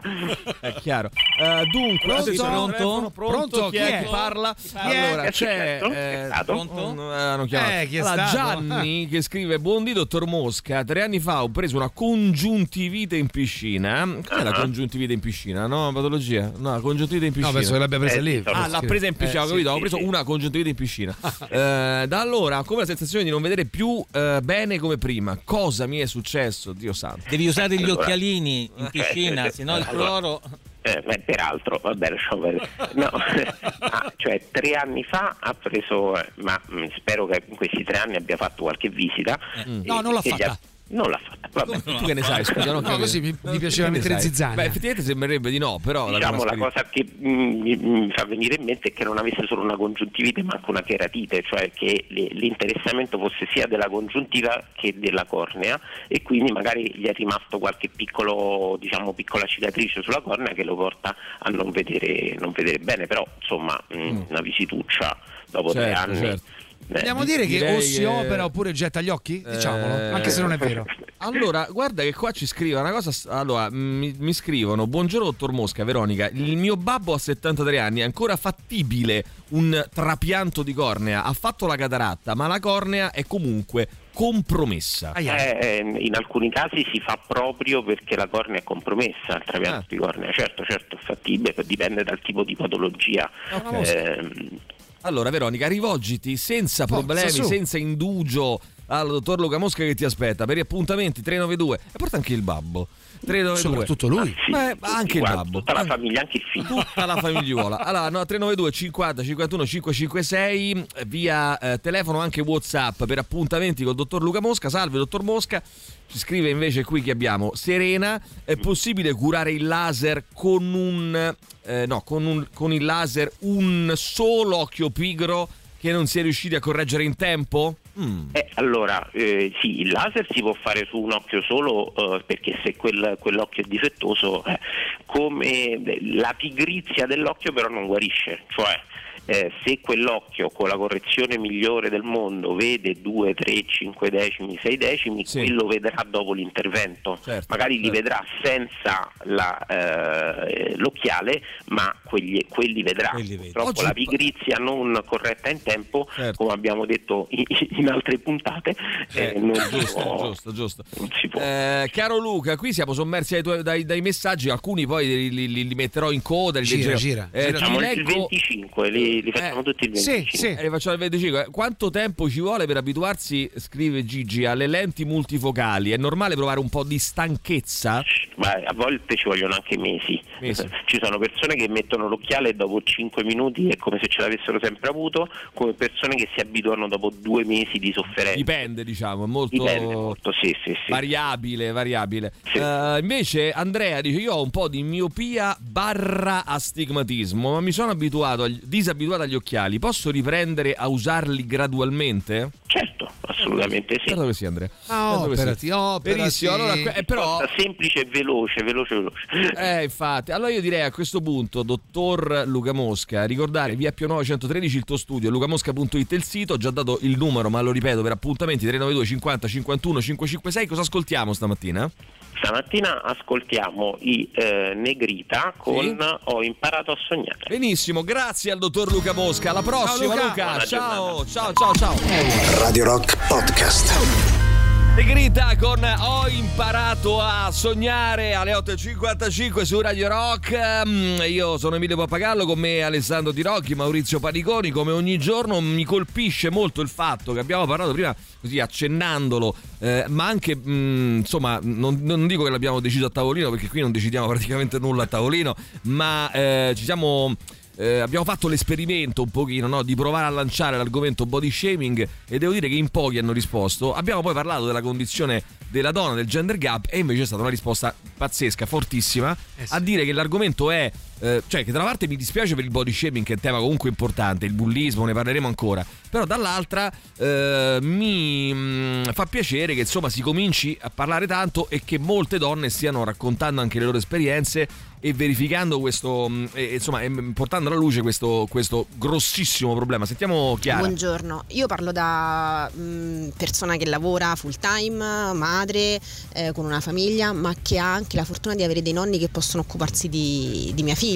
Purtroppo Esatto. tante volte questa fortuna non c'è e non c'è neanche una struttura sociale che ti permetta di avere un lavoro full time e stare tranquilla con, eh, diciamo, con, con i figli. Certo, e questa certo. cosa del part time che venga richiesto spessissimo dalle donne è perché purtroppo ancora non Certo. è nell'ottica eh, generale Sì. eh, la stessa opportunità che pot- potrebbero prenderla anche gli uomini. Cioè, ok, chiedo un part time da papà. Eh, no, non, non esiste, no? no? È la eh, donna cioè, che si occupa chiaro, famiglie e dei eh, bambini. eh, sì, sì, sì, sì, è chiarissimo. No, mio, grazie Chiara. Ehm, sul discorso che facciamo prima, Alessandro, no? la provocazione un pochino, no? cioè assumiamo. Forzare. Forziamo. eh, assu- tutte le aziende 50% donne. Ehm, un po' difficile da realizzare perché ci sono Sì. dei lavori dove magari non Sì. ce l'hai proprio. Però eh, per alcune tipologie di lavoro dove invece sarebbe possibile la parità, si può pensare eh, o, è, o è sbagliato concettualmente No, no, allora, secondo me concettualmente è sbagliato perché è una sconfitta sostanzialmente Eh, ideologica. però è necessario. Però io penso che in questa fase in cui va stabilita una parità, invece se- credo che Certo. ormai sia dimostrato Certo, che serva li- proprio rompere, L'ideale forzare. sarebbe quello di una cultura che non discrimina e quindi Esatto. a quel punto ci sarebbe meritocrazia. come ci arriviamo? Però Certo, ci certo. dobbiamo arrivare, Eh, ancora non ci siamo certo, arrivati. chiaro, chiaro. Io forse Ehm, allora, sono veramente d'accordo con voi eh, con i bagni no gender. Purtroppo entrano in gioco delle dinamiche come per esempio il rispetto delle culture e delle religioni. Le donne musulmane avrebbero molti problemi a riguardo. Ma guarda, io credo che noi guardiamoci dentro e cerchiamo di capire quello che è giusto. E dopodiché facciamo quello che è giusto. Eh, perché se no, altrimenti, eh, d'altra parte, la politica è anche quello di prendere delle decisioni che vuol Volte dire anche scomode, eh, rinunciare a fare delle altre cose, no? Come dire, mh, prend- posizionarsi no? in, qualche, in qualche modo. Sentiamo ancora chi c'è, vai, eh, 3899 106 Buongiorno, 600. secondo me per risolvere questo problema della parità dei sessi nel mondo del lavoro mm, ci dovrebbe essere più sensibilizzazione. Iniziamo magari a fare, che ne so, un presidente del consiglio donna, no? Eh, ieri mi hanno fermato oh, dei carabinieri eh, e u- erano due in una pattuglia, un uomo e una donna. Mi hanno fermato, hanno chiesto documenti, cose, cioè, quindi eh, anche a- no, questo lo dico a rispondere a chi mi scrive donne al cantiere da domani.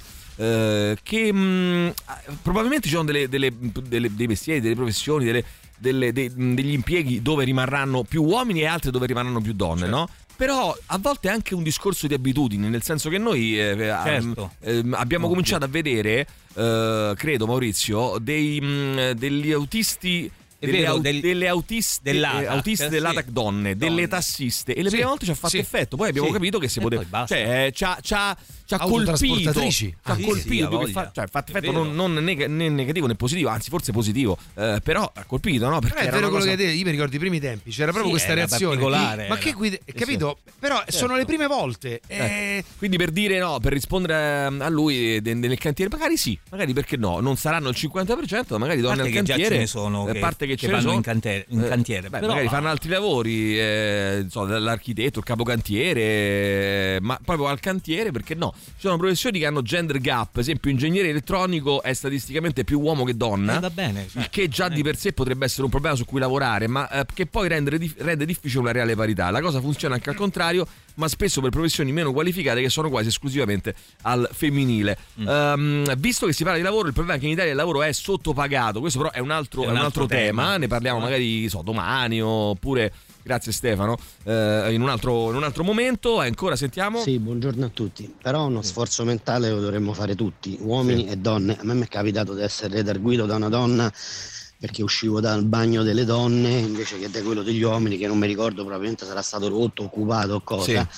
E sono stato pesantemente redarguito come, se avessi- come se avessi commesso chissà quale Però reato. aspetta, scusa un attimo, eh, ehm, io credo che ehm, mm, questa, questa mentalità eh, dobbiamo cambiarla tutti, uomini e donne. Poi finché ci stanno i bagni divisi, eh, quella io non l'avrei, non t'avrei redarguito, al, al contrario, non l'avrei- però eh, insomma ci può stare che una donna Beh, magari... quando poi però è un'abitudine, è un'abitudine per tutti, no? Eh, Sì, Sia sì, uomini no, certo, donne. certo. Eh, Eh, va bene ragazzi, qui sono tantissimi messaggi, ma li Tanti, leggiamo, sì. li leggiamo in un altro momento perché eh, adesso dobbiamo dobbiamo eh, mandare la pubblicità e cambiare completamente argomento. Eh, l'unico che mando è questo qui di mh, Selene che mi sembra interessante. No, a me mi fa ammazzare dalle risate, per esempio, eh, qui in Francia, eh, dove nell'istituto dove lavoro io effettivamente fanno delle politiche di assunzione per favorire le donne, eccetera, eh, dove però poi, eh, per esempio, eh, non hanno una modalità di assistenza per i bambini, cioè quindi Mm, non c'è mm. un asilo, non ci sono delle sovvenzioni, eh, i, i padri si possono prendere diciamo, un congedo paternità che però non corrisponde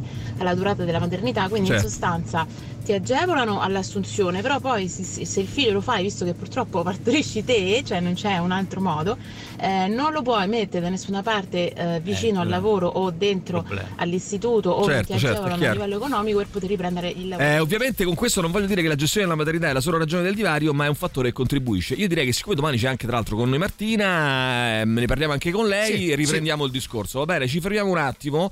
Torniamo in diretta mm, tra pochissimo, cambiamo eh, decisamente argomento eh, perché con noi ci sarà ehm, in studio proprio con noi ci sarà Pietro Orlandi. Ed Orlandi ehm, fratello di Emanuele Orlandi quindi ci rioccupiamo ehm, già l'abbiamo fatto in passato ma insomma ci rioccupiamo nuovamente come è giusto che sia e come bisognerebbe fare sempre eh, fino alla, alla risoluzione definitiva eh, di questo caso che ricorderete è avvenuto il 22 giugno 1983, parliamo quindi di 40 anni fa. Ne parleremo con, ehm, eh, con Pietro, un caso su cui si è, si è detto di tutto. Io stavo leggendo, dando un'occhiata alle piste che ci sono. Praticamente c'è da scrivere, cioè c'è da. eh, soltanto la lista delle piste sarebbe un libro, cioè solo la- l'elenco praticamente delle, la delle dif- grossa delle difficoltà piste. è diventato provare Eh, a fare un riepilogo di quello che è sì, accaduto sì, fino a sì, oggi. Cioè il riepilogo è lui, bisogna fare il riepilogo del riepilogo tra un pochino. Va bene, ci fermiamo un attimo, torniamo fra poco. ehm, sentirete una scheda introduttiva realizzata da Alessandro Di Rocchi eh, dopo. Eh, la pubblicità che mh, so, ci farà un po' entrare in argomento per chi non ha seguito bene la vicenda eh, oppure nei, nei particolari insomma potrà eh, approfondire per iniziare la chiacchierata con Pietro Orlandi tra pochissimo qui in diretta su Radio Rock Radio Rock Podcast. Rientriamo con Black Pumas, Mrs. Postman alle 9.11 minuti. Come detto, ci occupiamo di questo eh, caso che tutti ricorderete perché, come dicevamo fuori onda, mh, insieme anche ad Alessandro Di Rocchi, ha segnato una generazione. Eh, noi siamo del 75-76, magari per i più giovani potrebbe essere, che pure eh, lo conosceranno, potrebbe essere importante ed interessante eh, approfondire. Lo facciamo subito con questa clip eh, realizzata dal nostro Alessandro Di Rocchi e poi torniamo eh, in studio a chiacchierare insieme a Pietro Orlandi. 22 giugno 1983, Roma, tardo pomeriggio. Una quindicenne finisce la sua lezione di musica al complesso di Santa Pollinare e si avvia a casa. Non arriverà mai. Lei è Emanuela Orlandi. Sappiamo chi è senza averla mai conosciuta personalmente. Una foto diventata icona grazie ad un manifesto che tappezzò la città e poi attraverso libri, giornali, riviste, ore di audio e di intercettazioni, ricostruzioni e talk show per migliaia di ore in tv. Abbiamo tutti iniziato ad aspettare il suo ritorno a casa, mai avvenuto. Sono 14.750 giorni che di lei non si sa nulla. Sono più di 40 anni che la aspettiamo, tutti. Che non si tratti di un semplice caso di allontanamento, lo certifica al mondo Giovanni Paolo II nell'agosto del 1983. In modo particolare il mio pensiero va a Emanuela Orlandi e prego il Signore affinché tocchi il cuore di coloro che dicono di trattenere quegli esseri innocenti e indifesi. A casa degli Orlandi, intanto, erano già arrivate telefonate poco rassicuranti. Mi ascolti? Sì.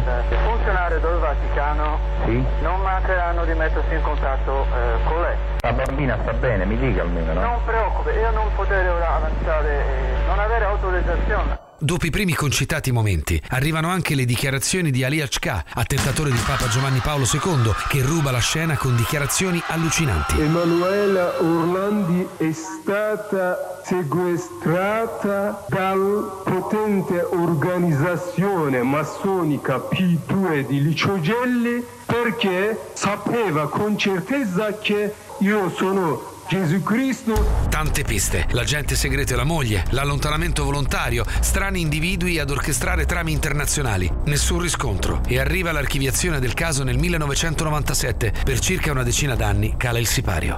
Una prima apparente svolta investigativa arriva con una strana telefonata a chi l'ha visto nel 2005. Eh, riguardo al fatto di Emanuele Orlandi, per trovare la soluzione del caso, andate a vedere chi è sepolto nella cripta della Basilica di Santa Apollinare e del favore che Renatino fece al Cardinal Poletti all'epoca. E chiedete al, pa- al barista di Montebello, che pure la figlia stava con lei, con l'altra Emanuele. Nella vicenda entra Enrico De Pedis, Renatino e la banda della Magliana. Con loro irrompe il circo della criminalità romana ed italiana che viaggiò a braccetto con tutti i casi di cronaca più importanti del nostro paese. La tomba di De Pedis verrà aperta, il corpo identificato, ma non emerge null'altro, né le indiscrezioni trovano conferme inoppugnabili. Per anni la scomparsa di Manuela coinvolge chiunque viva ed agisca nelle zone grigie, regno del possibile. Ambienti lontanissimi che arrivano a stringersi la mano. Il caso Orlandi presta il fianco a tante ipotesi, forse troppe. Anche un ulteriore intervento di HK. La famiglia chiede alla magistratura di interrogarlo, ma il turco viene derubricato a soggetto inattendibile. Nel 2015 arriva una nuova archiviazione. Nel 2019 la possibile soluzione. Il cardinale Pietro Parolin, segretario di Stato Vaticano, autorizza gli accertamenti su una tomba del cimitero teutonico. Le verifiche sui reperti trovati sono spietate. Quei frammenti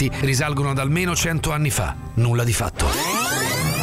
Siamo ad oggi, al gennaio 2023. Il promotore di giustizia Vaticano dichiara di aver aperto un fascicolo sul caso anche sulla base delle richieste fatte dalla famiglia in varie sedi. A novembre scorso il Senato approva una legge per l'istituzione di una commissione parlamentare di inchiesta sulle scomparse di Emanuela Orlandi e Mirella Gregori. Sarà una bicamerale, 20 deputati e 20 senatori che dovrebbero, ed usiamo il condizionale, insediarsi alla fine di quest'anno e rimanere in carica fino alla fine della legislatura. Radio Rock Podcast.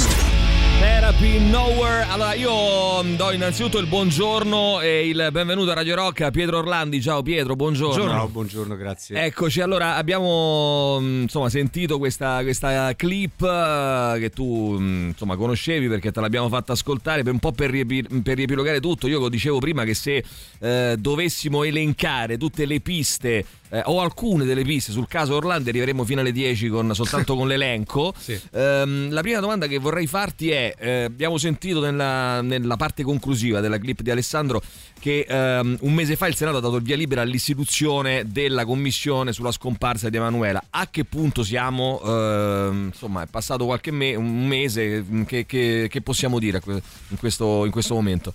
Ehm, allora, intanto la, la richiesta per, la- per aprire una- questa commissione parlamentare d'inchiesta è partita un anno fa, a dicembre dell'anno scorso. Alla Camera è passata subito all'unanimità a marzo e mi avevano detto guarda che al Senato vedrai che ci mette pochissimo. Invece Mm. al Senato si è fermata e ha avuto tantissimi rallentamenti.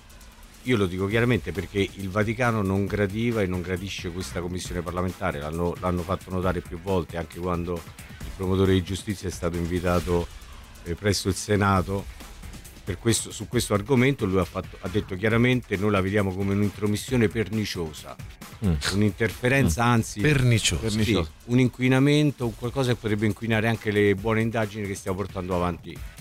Talmente buone che procura. so 40 anni che non Eh, si muovono. ottime.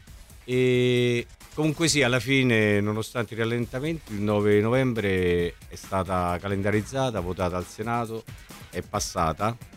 C'è solo stato qualcuno che ha evitato, eh, ha, argomentato la, la questione della commissione in maniera negativa, arrogante, anzi lo dico, il senatore Gasparri, Sì.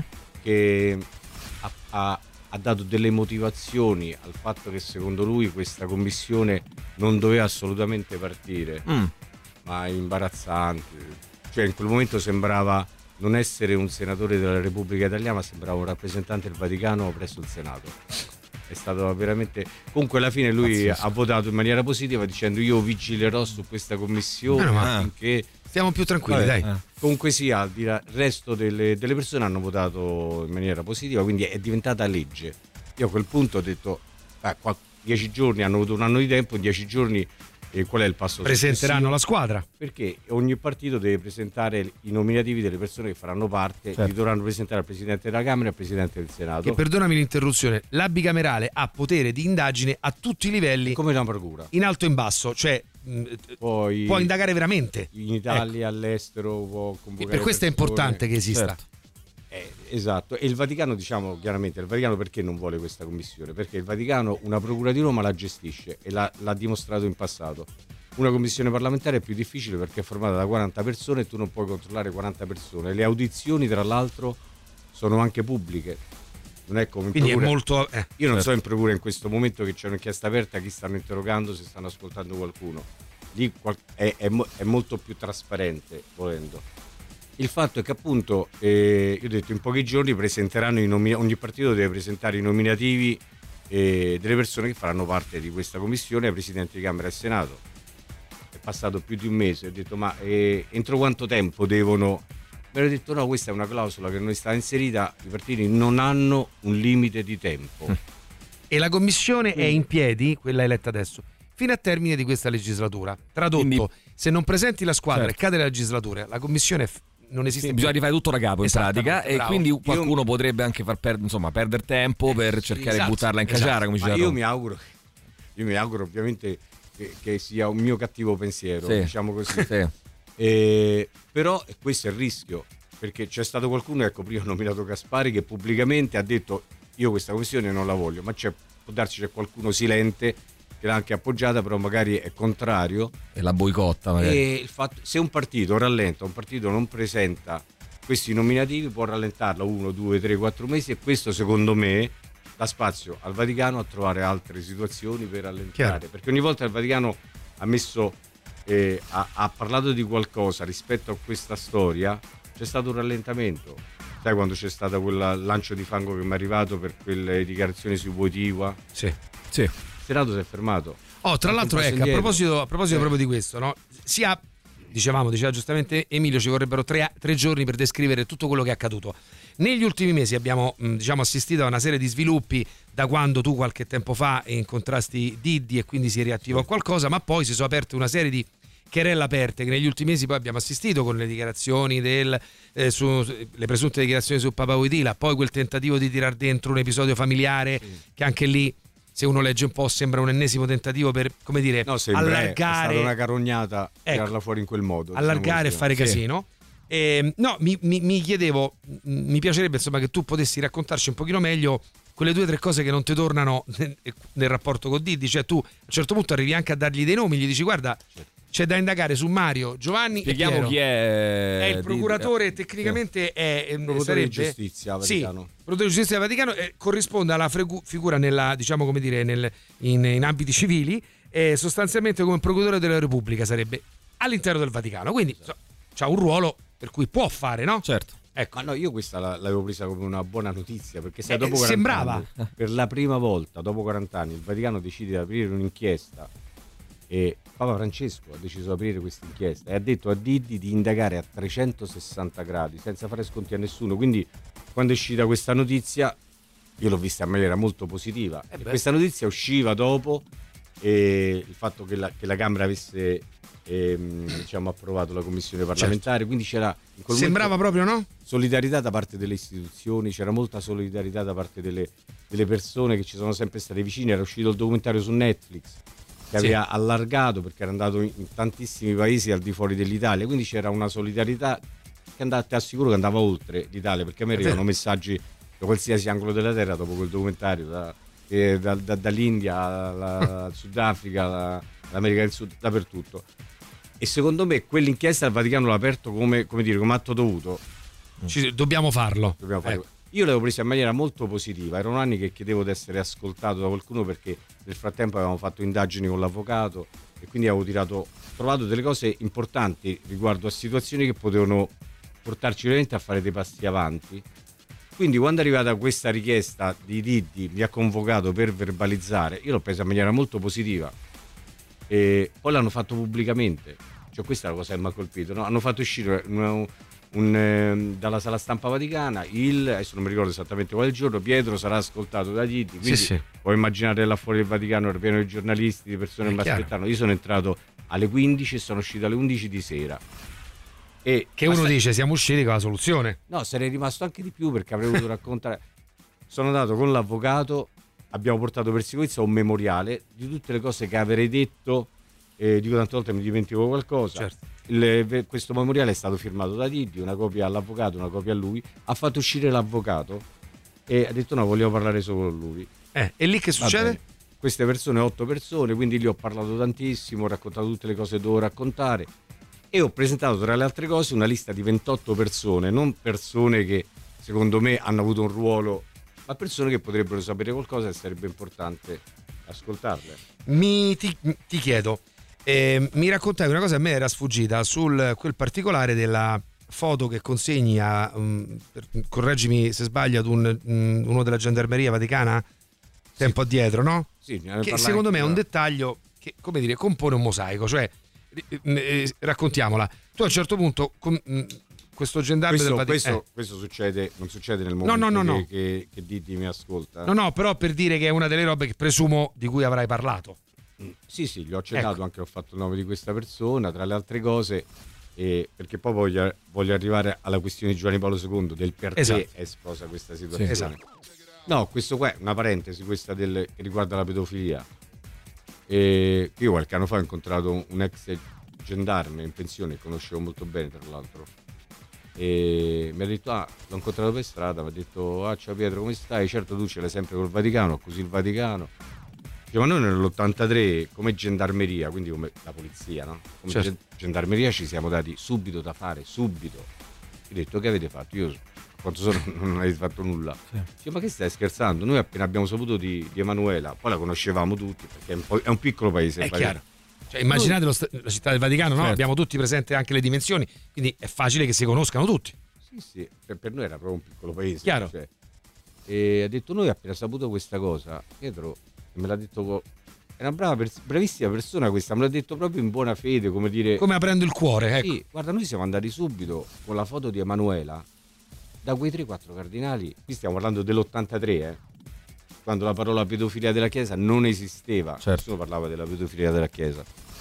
Dice siamo andati subito da quei 3-4 cardinali che sappiamo, insomma, quei ragazzini, ragazzine.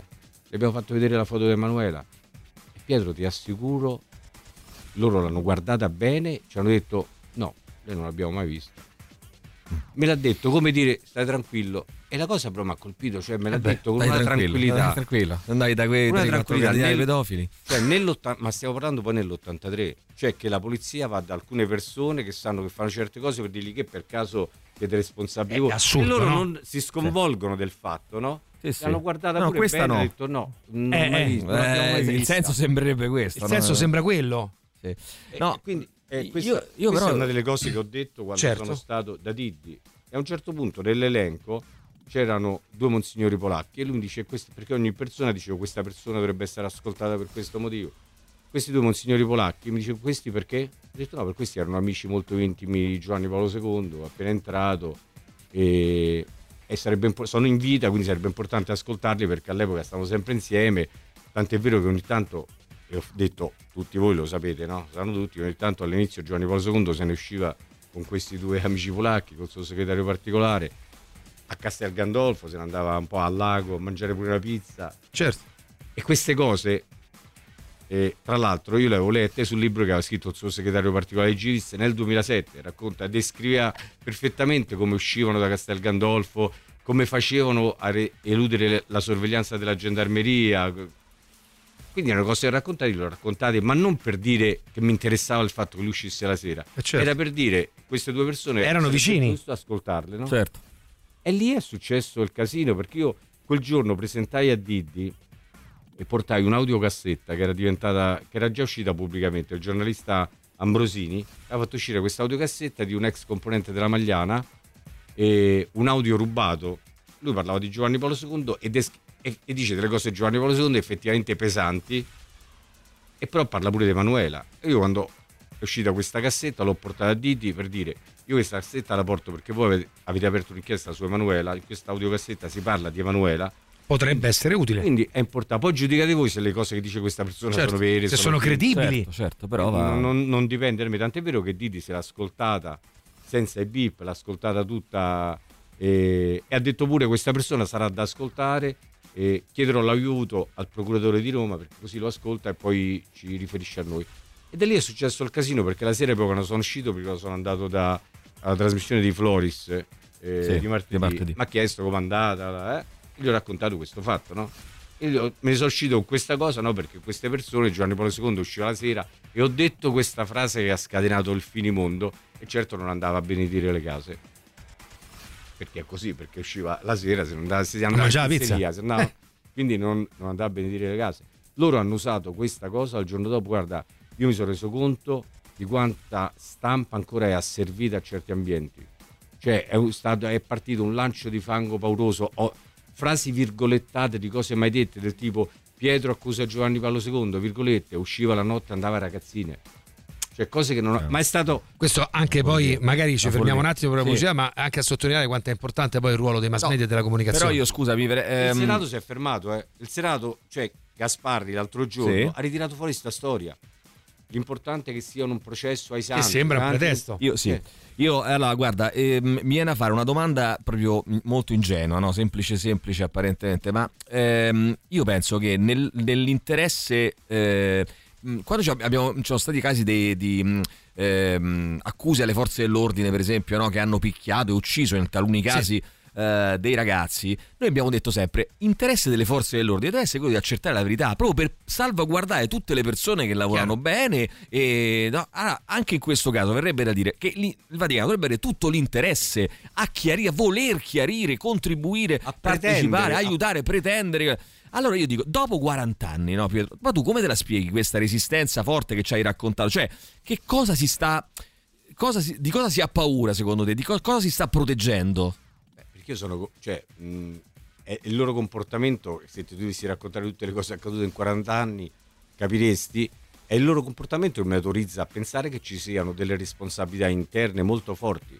E loro vogliono evitare che possa usci- uscire Ma ancora in vita? Perché Di poi pers- secondo me di persone ancora in vita, Eh, perché certo. parliamoci chiaro, se sono morti, ragazzi, Eh, lì è facile. vabbè, son morti, Ragazzi, accu- è così, noi siamo diversi. Di- dive- dipende perché chi è morto dipende dal- dal- dall'immagine che aveva perché lui- chiunque sia le- l'immagine che rappresentava in quell'istituzione Certo, ok, certo, certo. può essere anche morto però ci sono persone in vita attuali che c'erano all'epoca io li vedo benissimo perché li conosco ci sono persone in vita ma sia lo Stato Vaticano che lo Stato italiano eh. Sì, sì, ma è Stato chiaro, italiano è chiaro. sempre ovvio che c'è stato- una connivenza. cioè la cosa certa è che io, io sono certo al 100% che in Vaticano soprattutto sanno quello che è successo. Lo sapeva Giovanni Paolo II, lo sapeva Ratzinger e lo sa pure Papa Francesco.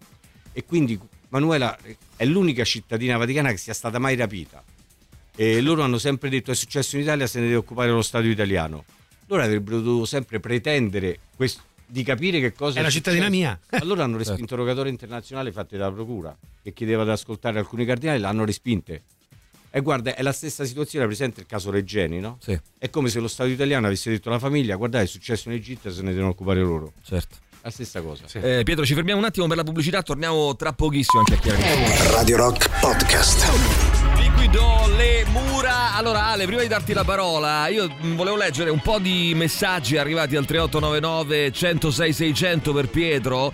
Eh, c'è Claudia che scrive: Ho visto la serie di Emanuela. Mi sono interessata anche perché era la cugina di un papà di un compagno della scuola di calcio dove giocava anche mio figlio. Spero che si arrivi alla verità. Eh, poi ancora, resto sempre basito dalle parole di Pietro. Ci scrive Giancarlo: Nonostante conosca la storia di Emanuela nelle sue mille sfaccettature, perché da cittadino mi ha sempre interessato il suo caso, oltre ad una dose enorme di sdegno e repulsione verso il Vaticano. Eh, detto per favore abbracciami Pietro che lo ammiro come ammiro Gildo Claps per la costanza e la testardaggine che hanno sempre avuto oltre ad un'immensa dose di coraggio. Eh, ti, ti riporto anche, anche questo Pietro. Poi ancora sentiamo qualche Buongiorno, un- un grande saluto a Pietro Orlandi che ha tutta la mia stima. E io una cosa voglio dire, eh, può sembrare anche brutta purtroppo, ma quando sto Papa Francesco, Sì. eh, una delle prime cose che disse fu Manuela Orlandi è morta, no? Cioè, ma nessuno, nessuno si è degnato delle istituzioni nel chiedergli scusi, ma lei affermando questa cosa ha delle prove, perché afferma questa cosa? E ne Cioè, sa come, perché- che ho io da quando l'ho sentita di sta cosa. bene sentiamo Pietro grazie del tuo intervento Guarda, questo è successo, era stato appena eletto, due settimane dalla sua elezione, e sappiamo che lui dice- ha deciso di dire messa nella parrocchia di Sant'Anna in Vaticano, Mm. la parrocchia di quella di Emanuela poi. Allora decidiamo con mia madre di andare, dico, sai, Certo. terzo papa, visto i primi due, Eh. omertà fino alla fine. Magari. Eh, Questo è l'ultimo Papa, magari eh, è diverso agli altri, ne parlano tutti bene. E lui ha detto messa, poi alla fine della messa e ha salutato tutte le persone fuori dalla chiesa, no? E quando siamo arrivati io e mia madre, prima a lei, poi a me, lui ha detto solo queste parole. Non ha detto esattamente è morta, però il senso era quello perché ha detto Emanuela sta in cielo. Quindi è un modo delicato per dire un modo carino. Mi pare, mi non pare ha aggiunto altro a mia madre, poi a me lo stesso, Emanuele sta in cielo. E io gli ho detto questa frase, adesso non ricordo la frase esatta, ho detto, ma eh, io spero che sia viva e spero che lei mi aiuti a capire che cosa è successo. Lui mi ha aggiunto, ha messo mano sul braccio, Emanuele sta in cielo. Mi ha fatto malissimo quella cosa, perché ogni volta che sento uno, poi non è che un amico al bar, è un capo di Stato, il Papa mi dice Emanuele è morta, Certo. l'inchiesta era ancora aperta, ho detto quindi vuol dire che sa qualcosa in più rispetto a noi, no? E da quel momento ho cominciato a fare richieste eh, al suo segretario particolare, alla segretaria di Stato, per incontrarlo, per capire di- quella frase e perché avrei voluto dirgli tante cose, no? L'importanza dei stato mai- gesti. Ripete Emanuela sta in cielo mettendogli la mano sul come a dire e basta, Eh, no? Fate pace che è E così. basta, È ecco. così e ba- Però E insomma, non c'è eh, stata dire- mai possibilità di incontrarlo. Certo. Dal 2013 ad oggi lui non mi ha mai incontrato. Anche il segretario di Stato Parolin, che io ho incontrato più volte, mi ha fatto capire scordatelo che lui ti incontri, perché da parte sua c'è chiusura totale su questa storia. Sì, c'è- mi, sem- Anche là, mi- come mi sembra te, che sì, sì. se c'è chiusura, ma tu dici nell'interesse mio, anche Papa Francesco, io arrivo, ventata di novità. Signori, che si chiarisca, perché oggi il Vaticano è diverso. No, invece l'atteggiamento mi sembra quello di essere Eh, lasciamo perdere e basta, bravo, sta storia è cioè, finita. chiudiamola. Eh, però tu, ehm, tu chiunque, eh, naturalmente, tanto più, tanto, tanto più se sei Papa Francesco, puoi dire eh, è in cielo, puoi dire è morta, ma poi devi spiegare tutto il resto, perché se no, eh, che Cioè, fai? Dici, sare- bravo, sarebbe stato solo a eh, dire giusto quello. se poi diceva Pietro, via con me, ti Eh, portava in una Guarda, stanza, io ti metteva posso- seduto. Eh. se- diciamo una, una giustificazione, non ci credo. Perché eh, io qualche giorno dopo ho incontrato pure il comandante della gendarmeria, ho detto ma è possibile, mi ha detto quella cosa, io vorrei incontrarlo, no? E lì mi hanno detto ma no, ma lui l'ha detto così, Tanto Lui che, dire. che ne sa? Cioè, allora io voglio giustificare questa cosa, che Mm. nel momento che ci ha visto, uno, qualcuno vicino ha detto no, sono i parenti di quella ragazza morta, Sì. io se ne è uscito con quella frase, però dico il giorno dopo, io quando ti dico, io spero che sia viva e che lei mi aiuti. Rispondimi. Il giorno dopo che in qualche modo si parla di quella cosa, se l'hai detta in- con quel senso, qualche dubbio ti viene, no? Certo. Dice Olivo, e perché non gli costava niente convocare la famiglia e dire ma io l'ho detto non sapendo, mi dispiace, ho detto questa cosa, pregherò per lei, quello che vuoi tu.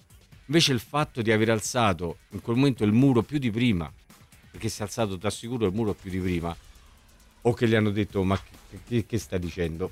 Cioè, Falla basta. finita. Sì. Lui non c'è stato più possibile, io non l'ho mai incontrato. Guarda, una volta soltanto gli hanno fatto incontrare mia madre qualche anno fa. eh, perché una persona in buona fede no? ha deciso sta madre mia madre che andava sempre alla Madonna di Lourdes ai giardini a pregare no? e un giorno l'ha, l'ha- l'ha detto guarda vieni ti porto da una persona l'ha portata davanti al Papa no?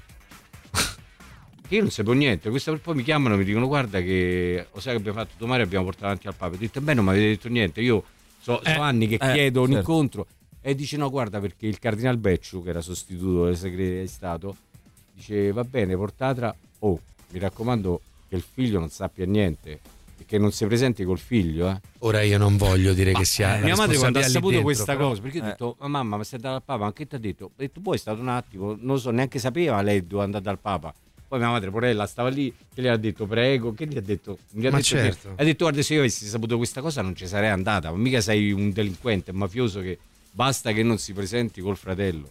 Ma perché pa- che, che paura che, che questo un pochino risponde anche al messaggio di ehm, un ascoltatore che chiede volendo un po' così insomma giustificare appunto l'atteggiamento eh, di Papa Francesco dice ma non è che forse chi gli sta intorno funzionari, curia fanno una barriera loro eh, per impedire eh, diciamo che, che lui lo sappia anche che- che di queste richieste di incontro cose di questo genere non, non lo so, guarda, ora, eh, cioè, adesso poi pa- parlare, adesso in questo momento lui sta non sta benissimo, quindi è No, una no, persona vabbè, certo, anziana. no, no, ma quindi- c'è- non c'è dubbio, però. Lui quando è entrato lo chiamavano il generale, eh.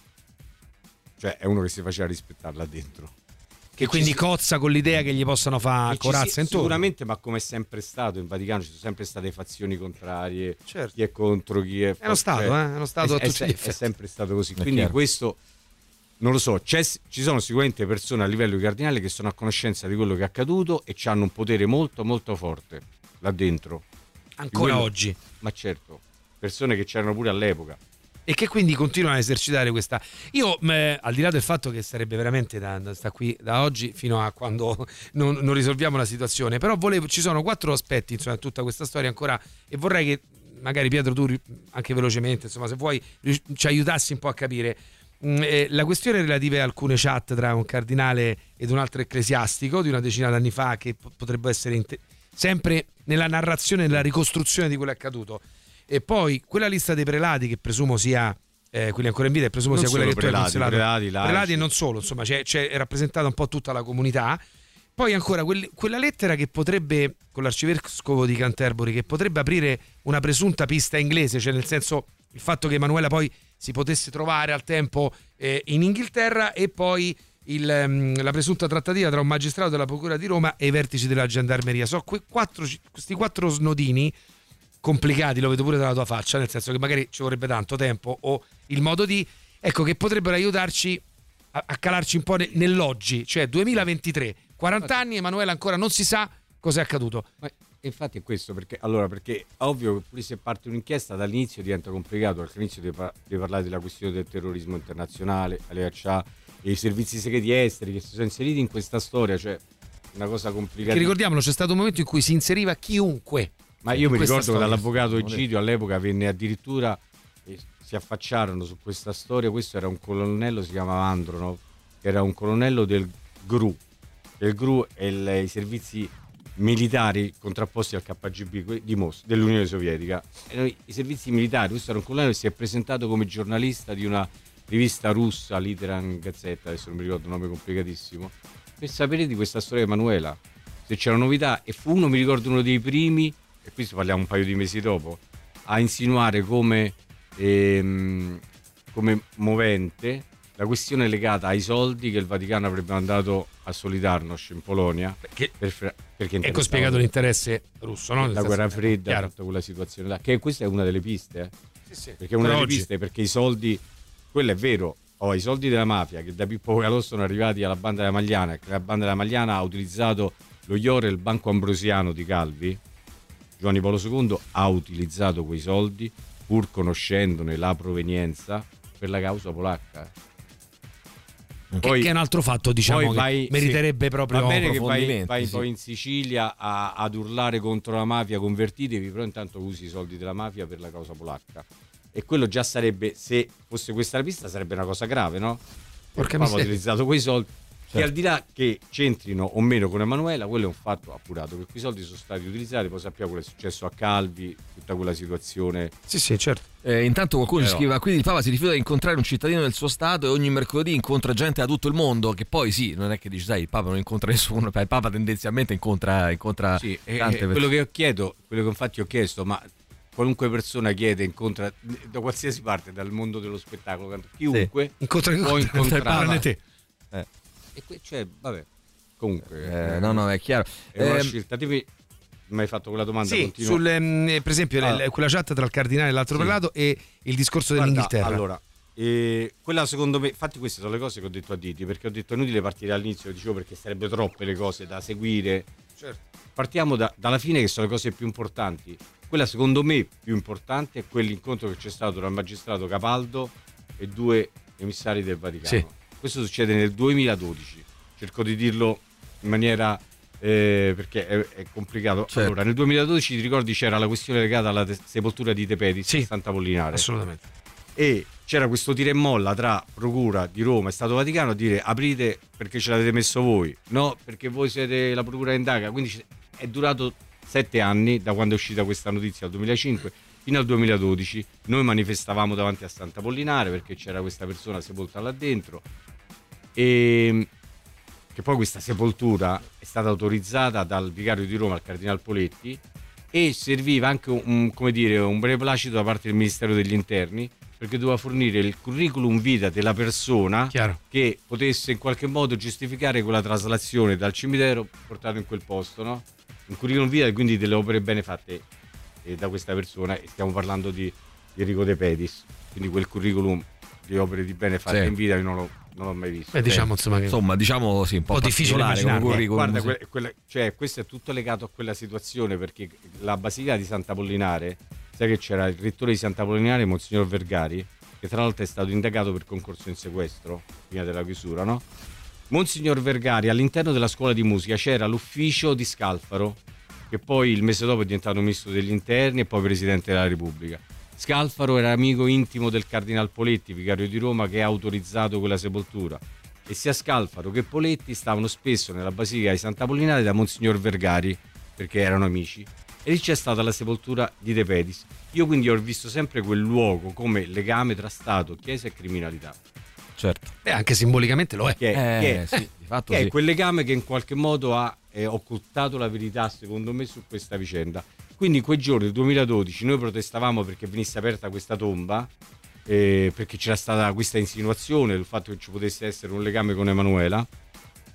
E a un certo punto il Capaldo fa una dichiarazione all'Anza che io non mi aspettavo. Io all'epoca non sapevo di questi retroscena, l'ho saputo dopo. E lui all'Ansa dichiara ci sono personalità in Vaticano a conoscenza, ancora in vita, a conoscenza di quello che è successo. Per quanto riguarda l'apertura della tomba non lo ritengo necessario.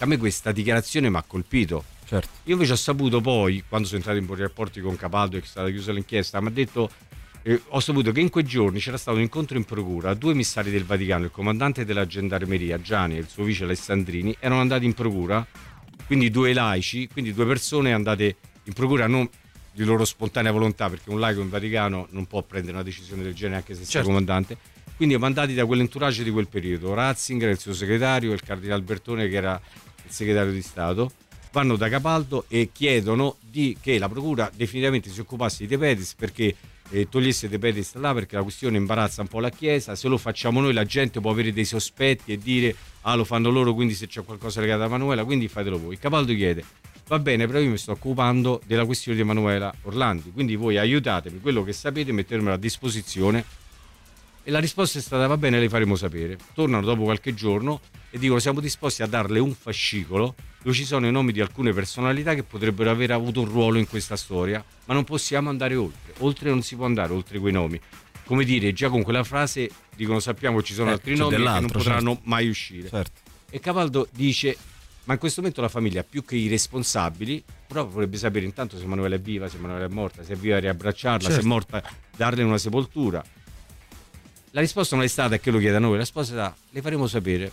Quindi se ne arrivano i due, vanno dall'entourage che sia il segretario del Papa Monsignor Georg o, o Ratzinger o il Cardinale Bertone e poi tornano dopo 15 giorni e la risposta è stata la richiesta di Capaldo di avere i resti di Emanuela è stata va bene però la procura dovrebbe imbastire una storia verosimile che tolga qualunque responsabilità allontani tutto dal Vaticano come dire eh, fatela trovare Sì. sepolta una lettera anonima quello che volete voi però Cioè, la imbastire- procura dovrebbe imbastire Certo, una vabbè, storia. cioè, quella- cioè, uno Stato estero che va alla procura di Roma e dice inventatemi una storia, cioè un tentativo di corruzione. Una cosa credibile, no? Dice inventatevi una storia credibile per non Esatto. tirarci dentro. Quindi non, non si sono poi più fatti sentire e per questo motivo Cavaldo ha fatto quella dichiarazione pubblica e ci sono persone in Vaticano che sanno, ma io aprire la tomba al momento non lo ritengo necessario ai fini dell'indagine. E Cavaldo mi ha detto io quella frase l'ho detta perché era un messaggio per loro.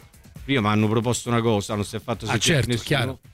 Tu mi hai chiesto spostalo, io ti dico Esatto, no, non lo sposto, così tu capisci quello che Eh, dovresti esatto. fare. Chiaro. Interviene in quel momento il nuovo capo della Procura di Roma, il dottor Pignatone, che si era insediato da pochi giorni, e anche lui fa una dichiarazione pubblica. Dice quelle dichiarazioni di Capaldo non appartengono a questi uffici, come dire, è una sua cosa. Secondo, le- da questo momento le indagini su Emanuele Orlandi faranno capo a- al sottoscritto, al capo della Procura di Roma, quindi avvocato a sé l'inchiesta, e poi ha aggiunto eh, comunque la tomba di De Petris sarà aperta e sarà tolto da lì. E quindi ha fatto un foro al Vaticano.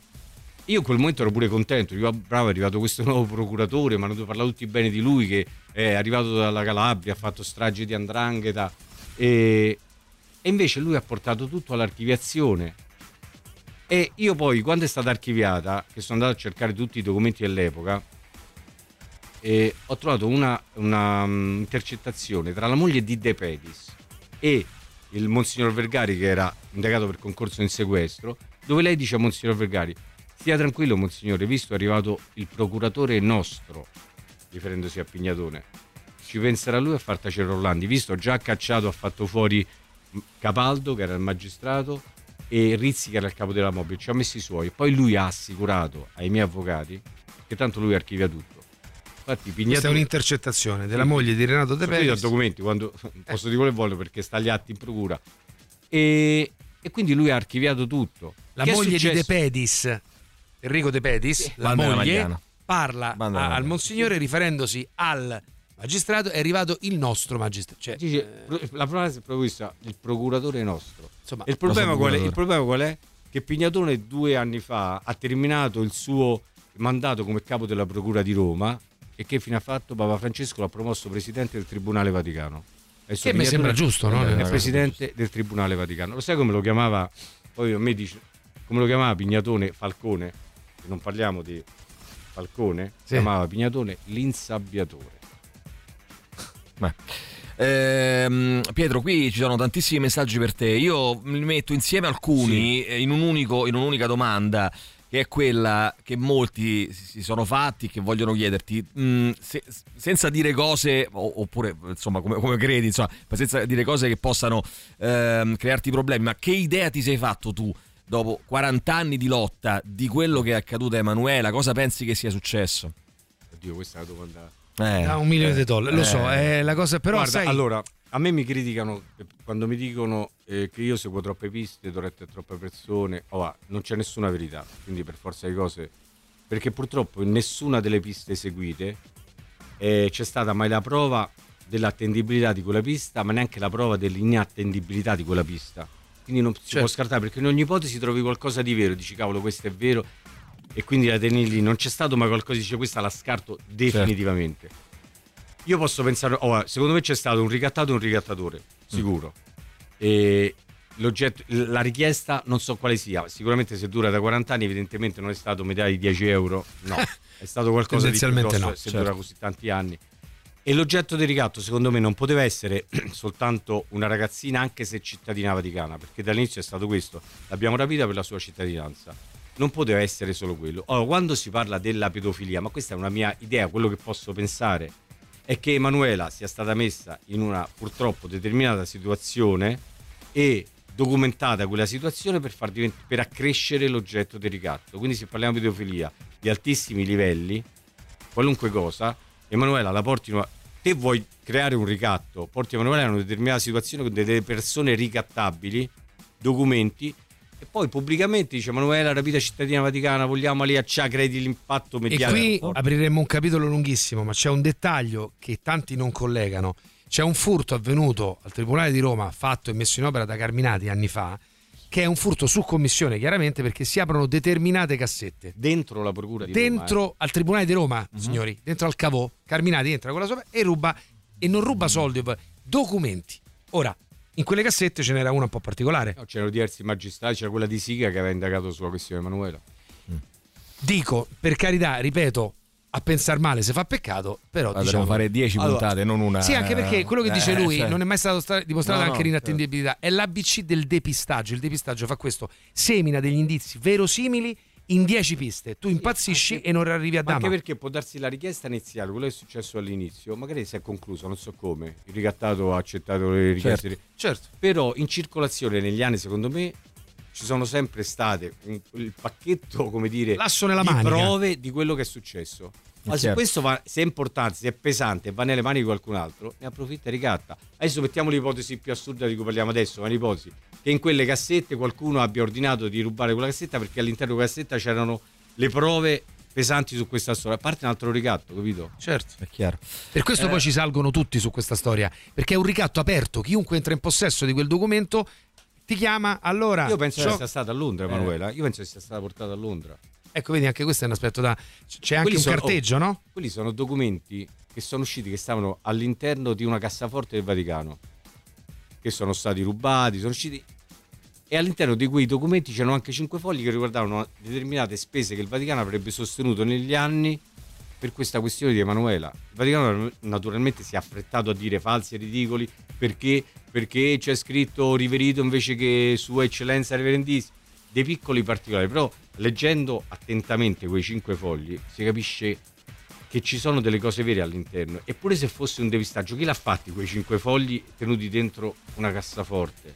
Io sono convinto, quando mi chiedi l'ipotesi, che il ricatto c'è stato nei confronti del Vaticano, di una persona del Vaticano, di qualcuno. Quel ricatto è stato accettato, Emanuela è stata riconsegnata secondo me. Quando la Minardi, l'amante di De Pedis, è interrogata, racconta che lei a un certo punto carica Emanuela in macchina, la riporta in un determinato posto e la lascia a un prelato, e tutti a dire ah, era cocainomane, chissà che si è inventato. Secondo me quello è una delle cose vere che ha detto la Minardi. Emanuela è stata riconsegnata, però Emanuela in quel momento era la testimone di quello che era successo. Quindi chi la prende in carica in Vaticano non possiamo darla alla famiglia, perché non possiamo neanche ridarla a queste persone per farla fuori, minimo per un, un minimo di scrupolo di coscienza, ma anche perché magari quelle persone poi a loro volta diventano i testimoni di un eventuale omicidio. Quindi che facciamo? Magari in quel momento hanno deciso mettiamola in una situazione al di fuori dell'Italia, in un ambiente coperto, custodito dal Vaticano. Parliamo dell'83 dove c'era una cosa legata al Vaticano, nessuno poteva mettere un dito là dentro. Quindi è messa in quella situazione, poi quello che è successo dopo non lo so. Mm. Però secondo me Emanuela quel passaggio l'ha fatto. Io sono convinto perché io da, da qualche mese sto in contatto, perché poi i contatti sono continui, in 40 anni sicuro. Certo. In- sto in contatto con una persona, una persona legata a un ex NAR, che mi ha detto delle cose e mi ha dato delle documentazioni che secondo me sono credibili, anche se sono false, vuol dire che sono dei falsi costruiti talmente bene che sono serviti a uno Degli scopo. scopi, certo. Ma quella infatti è lettera di quello- Canterbury, certo, certo. quella lettera di Canterbury, che subito ha affrettato a dire no, no, è falsa, è falsa, perché c'era una firma. Io poi ho saputo che questo è un, un atteggiamento, un tipo di attività che svolgono anche i servizi segreti. Quando devono fare delle documentazioni che devono restare agli atti, le fanno con dei particolari falsi che se dovessero uscire fuori qualcuno può dire Possono rivendicare il guarda falso. che è un falso quello. eh. Quello che si è affrettato subito il Vaticano a dire. Io ho altri documenti che mi ha dato questa persona, ma adesso non li tiro fuori perché se direbbero subito è falso, quando la commissione parte pubblicamente, faccio leggere questi documenti dei legami che c'erano tra alcuni rappresentanti, tipo il Cardinal Poletti, e rappresentanti anche dello Stato inglese, non solo clericale, del Ministero degli Interni legati a questa storia Emanuela. Quindi tu capisci, quando io a questa persona dicevo, ma vabbè, ma che ci vuole? Ormai è una cosa passata, che ci vuole a dire la verità? Dice, ma che scherzi? Allora, se esce fuori questa cosa reale, non è più una cosa legata all'interno del Vaticano e dell'Italia, ma se esce fuori che i servizi inglesi, lo Stato inglese in chiaro, qualche modo eh, ha coperto questa situazione. Diventa un caso Diventa- internazionale. sì, sì. Eh, Pietro, noi dobbiamo chiudere proprio, abbiamo anche un po' sforato, ma eh, siamo sì, stati sì. felicissimi di, di- di- di farlo e, e anzi ti chiedo di tornare a trovarci perché voglio parlare, cioè parliamo insomma anche di come andrà questa commissione parlamentare, che cosa succederà e, e cerchiamo di, di, insomma, di sollecitare il fatto che si faccia qualcosa. Telegrafico, ti chiedo due cose al volo. C'è stato un momento in questi 40 anni in cui hai, anche questo ce lo chiedevano, in cui hai pensato ci siamo quasi, eh, la verità è vicina, in un momento ehm, preciso appunto di questi 40 anni e poi c'è qualcun altro che ti, chieda, che ti chiede, visto che si parla ancora di scomparsa, se speri in qualche modo in un ritorno di Emanuela e cosa le, le diresti se la rivedessi oggi. Eh, due cose insomma non semplicissime da rispondere al volo, però insomma... E poi velocissimo ti vorrei anche dire del perché molte persone mi chiedono te hai lavorato allo IOR sì. E lo IOR è quella cosa Sì. Ah, te lo dico velocemente questo Certo. dello IOR era quando il Papa Giovanni Paolo II è venuto a casa nostra sei mesi dopo la scomparsa era un momento in cui stavo proprio fuori di testa cioè giravo a vuoto mio padre era preoccupatissimo e quando, quando stavamo lì Giovanni, Giovanni Paolo II mi ha detto a un certo punto alla fine dice vuoi diventare il banchiere del Papa ha fatto questa battuta no? Sì. io ho visto mio padre contento perché in quel momento mi mettevano in un posto Certo. chiuso dalla mattina fino alle, alle 6 alle 7 di sera no? io ho accettato quella cosa perché mi ha chiesto al Papa perché ho visto mio padre in quella situazione ma io non, non mi interessa a me Marcinkus che era il presidente del Vaticano neanche voleva farmi entrare io quando sono andato là perché lui si era rifiutato addirittura al segretario del Papa ha detto no no qua Orlandi no neanche il Papa me l'ha chiesto, voleva che il Papa glielo chiedesse. Poi si- è, è sceso giù il sostituto della segreteria di Stato che ha detto no, Papa ha deciso sta cosa. Io in quel momento ho pensato, ma perché lì? Cioè, stanno tanti posti, a me che mi importa? Marcinkus, io sono andato a Marcinkus, il Monsignor Marcinkus, che mi ha detto questa cosa addirittura. Guarda, scegli una qualsiasi banca nel mondo dove fa- potrai far carriera fino ai vertici, ma non entrare qua dentro. Io ho detto, guardi, a me di entrare qua È dentro... un altro non- passaggio che dovremmo fare sei puntate. sì, perché sì, uno sì, ti dice scegli una banca nel mondo? Io guarda, a me non mi interessa entrare qua dentro perché a me me l'ha chiesto il Papa, fa contento mio padre, tanto ci starò poco, io ho detto. eh. Perché non mi interessava proprio entrare là dentro. E tant'è vero che io no- non ho lavorato più a poco tempo fa, io nel 2010 sono andato via dal, dallo IOR. Perché poi là dentro sono rimasto perché l'unica cosa positiva che ha fatto lo Iole Vaticano perché lì dentro ho incontrato mia moglie mi sono sposato quindi certo, certo. cosa positiva E là sull'altra cosa invece, Eh, Pietro. quello sì è successo nel 93 io ci penso sempre a questa cosa perché lì eh, eravamo vicini perché erano arrivate delle foto di una ragazza che per noi familiari era Emanuela dieci anni dopo quindi con, con quei cambiamenti eh, in un convento di clausura in Lussemburgo il fatto che noi potevamo essere suggestionati poteva essere un conto, però siccome pure i magistrati erano convinti di questa cosa, siamo andati su, ma con i magistrati. Infatti ci hanno detto una volta, ci hanno detto, e vabbè allora ci vediamo, non mi ricordo tipo dopo domani, tra tre giorni, ci vediamo in questura in Lussemburgo. e ci hanno trovato, mio padre non aveva mai viaggiato, neanche mia madre, io mi ricordo di corsa a fare i biglietti in agenzia, i biglietti dell'aereo, che non sapevamo proprio dove andare, che potevamo andare con loro. Fortunatamente poi l'abbiamo incontrato all'aeroporto e io ti assicuro, noi non andavamo lì a verificare se c'era Manuela. Io gli avevo portato pure un regalo, gli avevo fatto.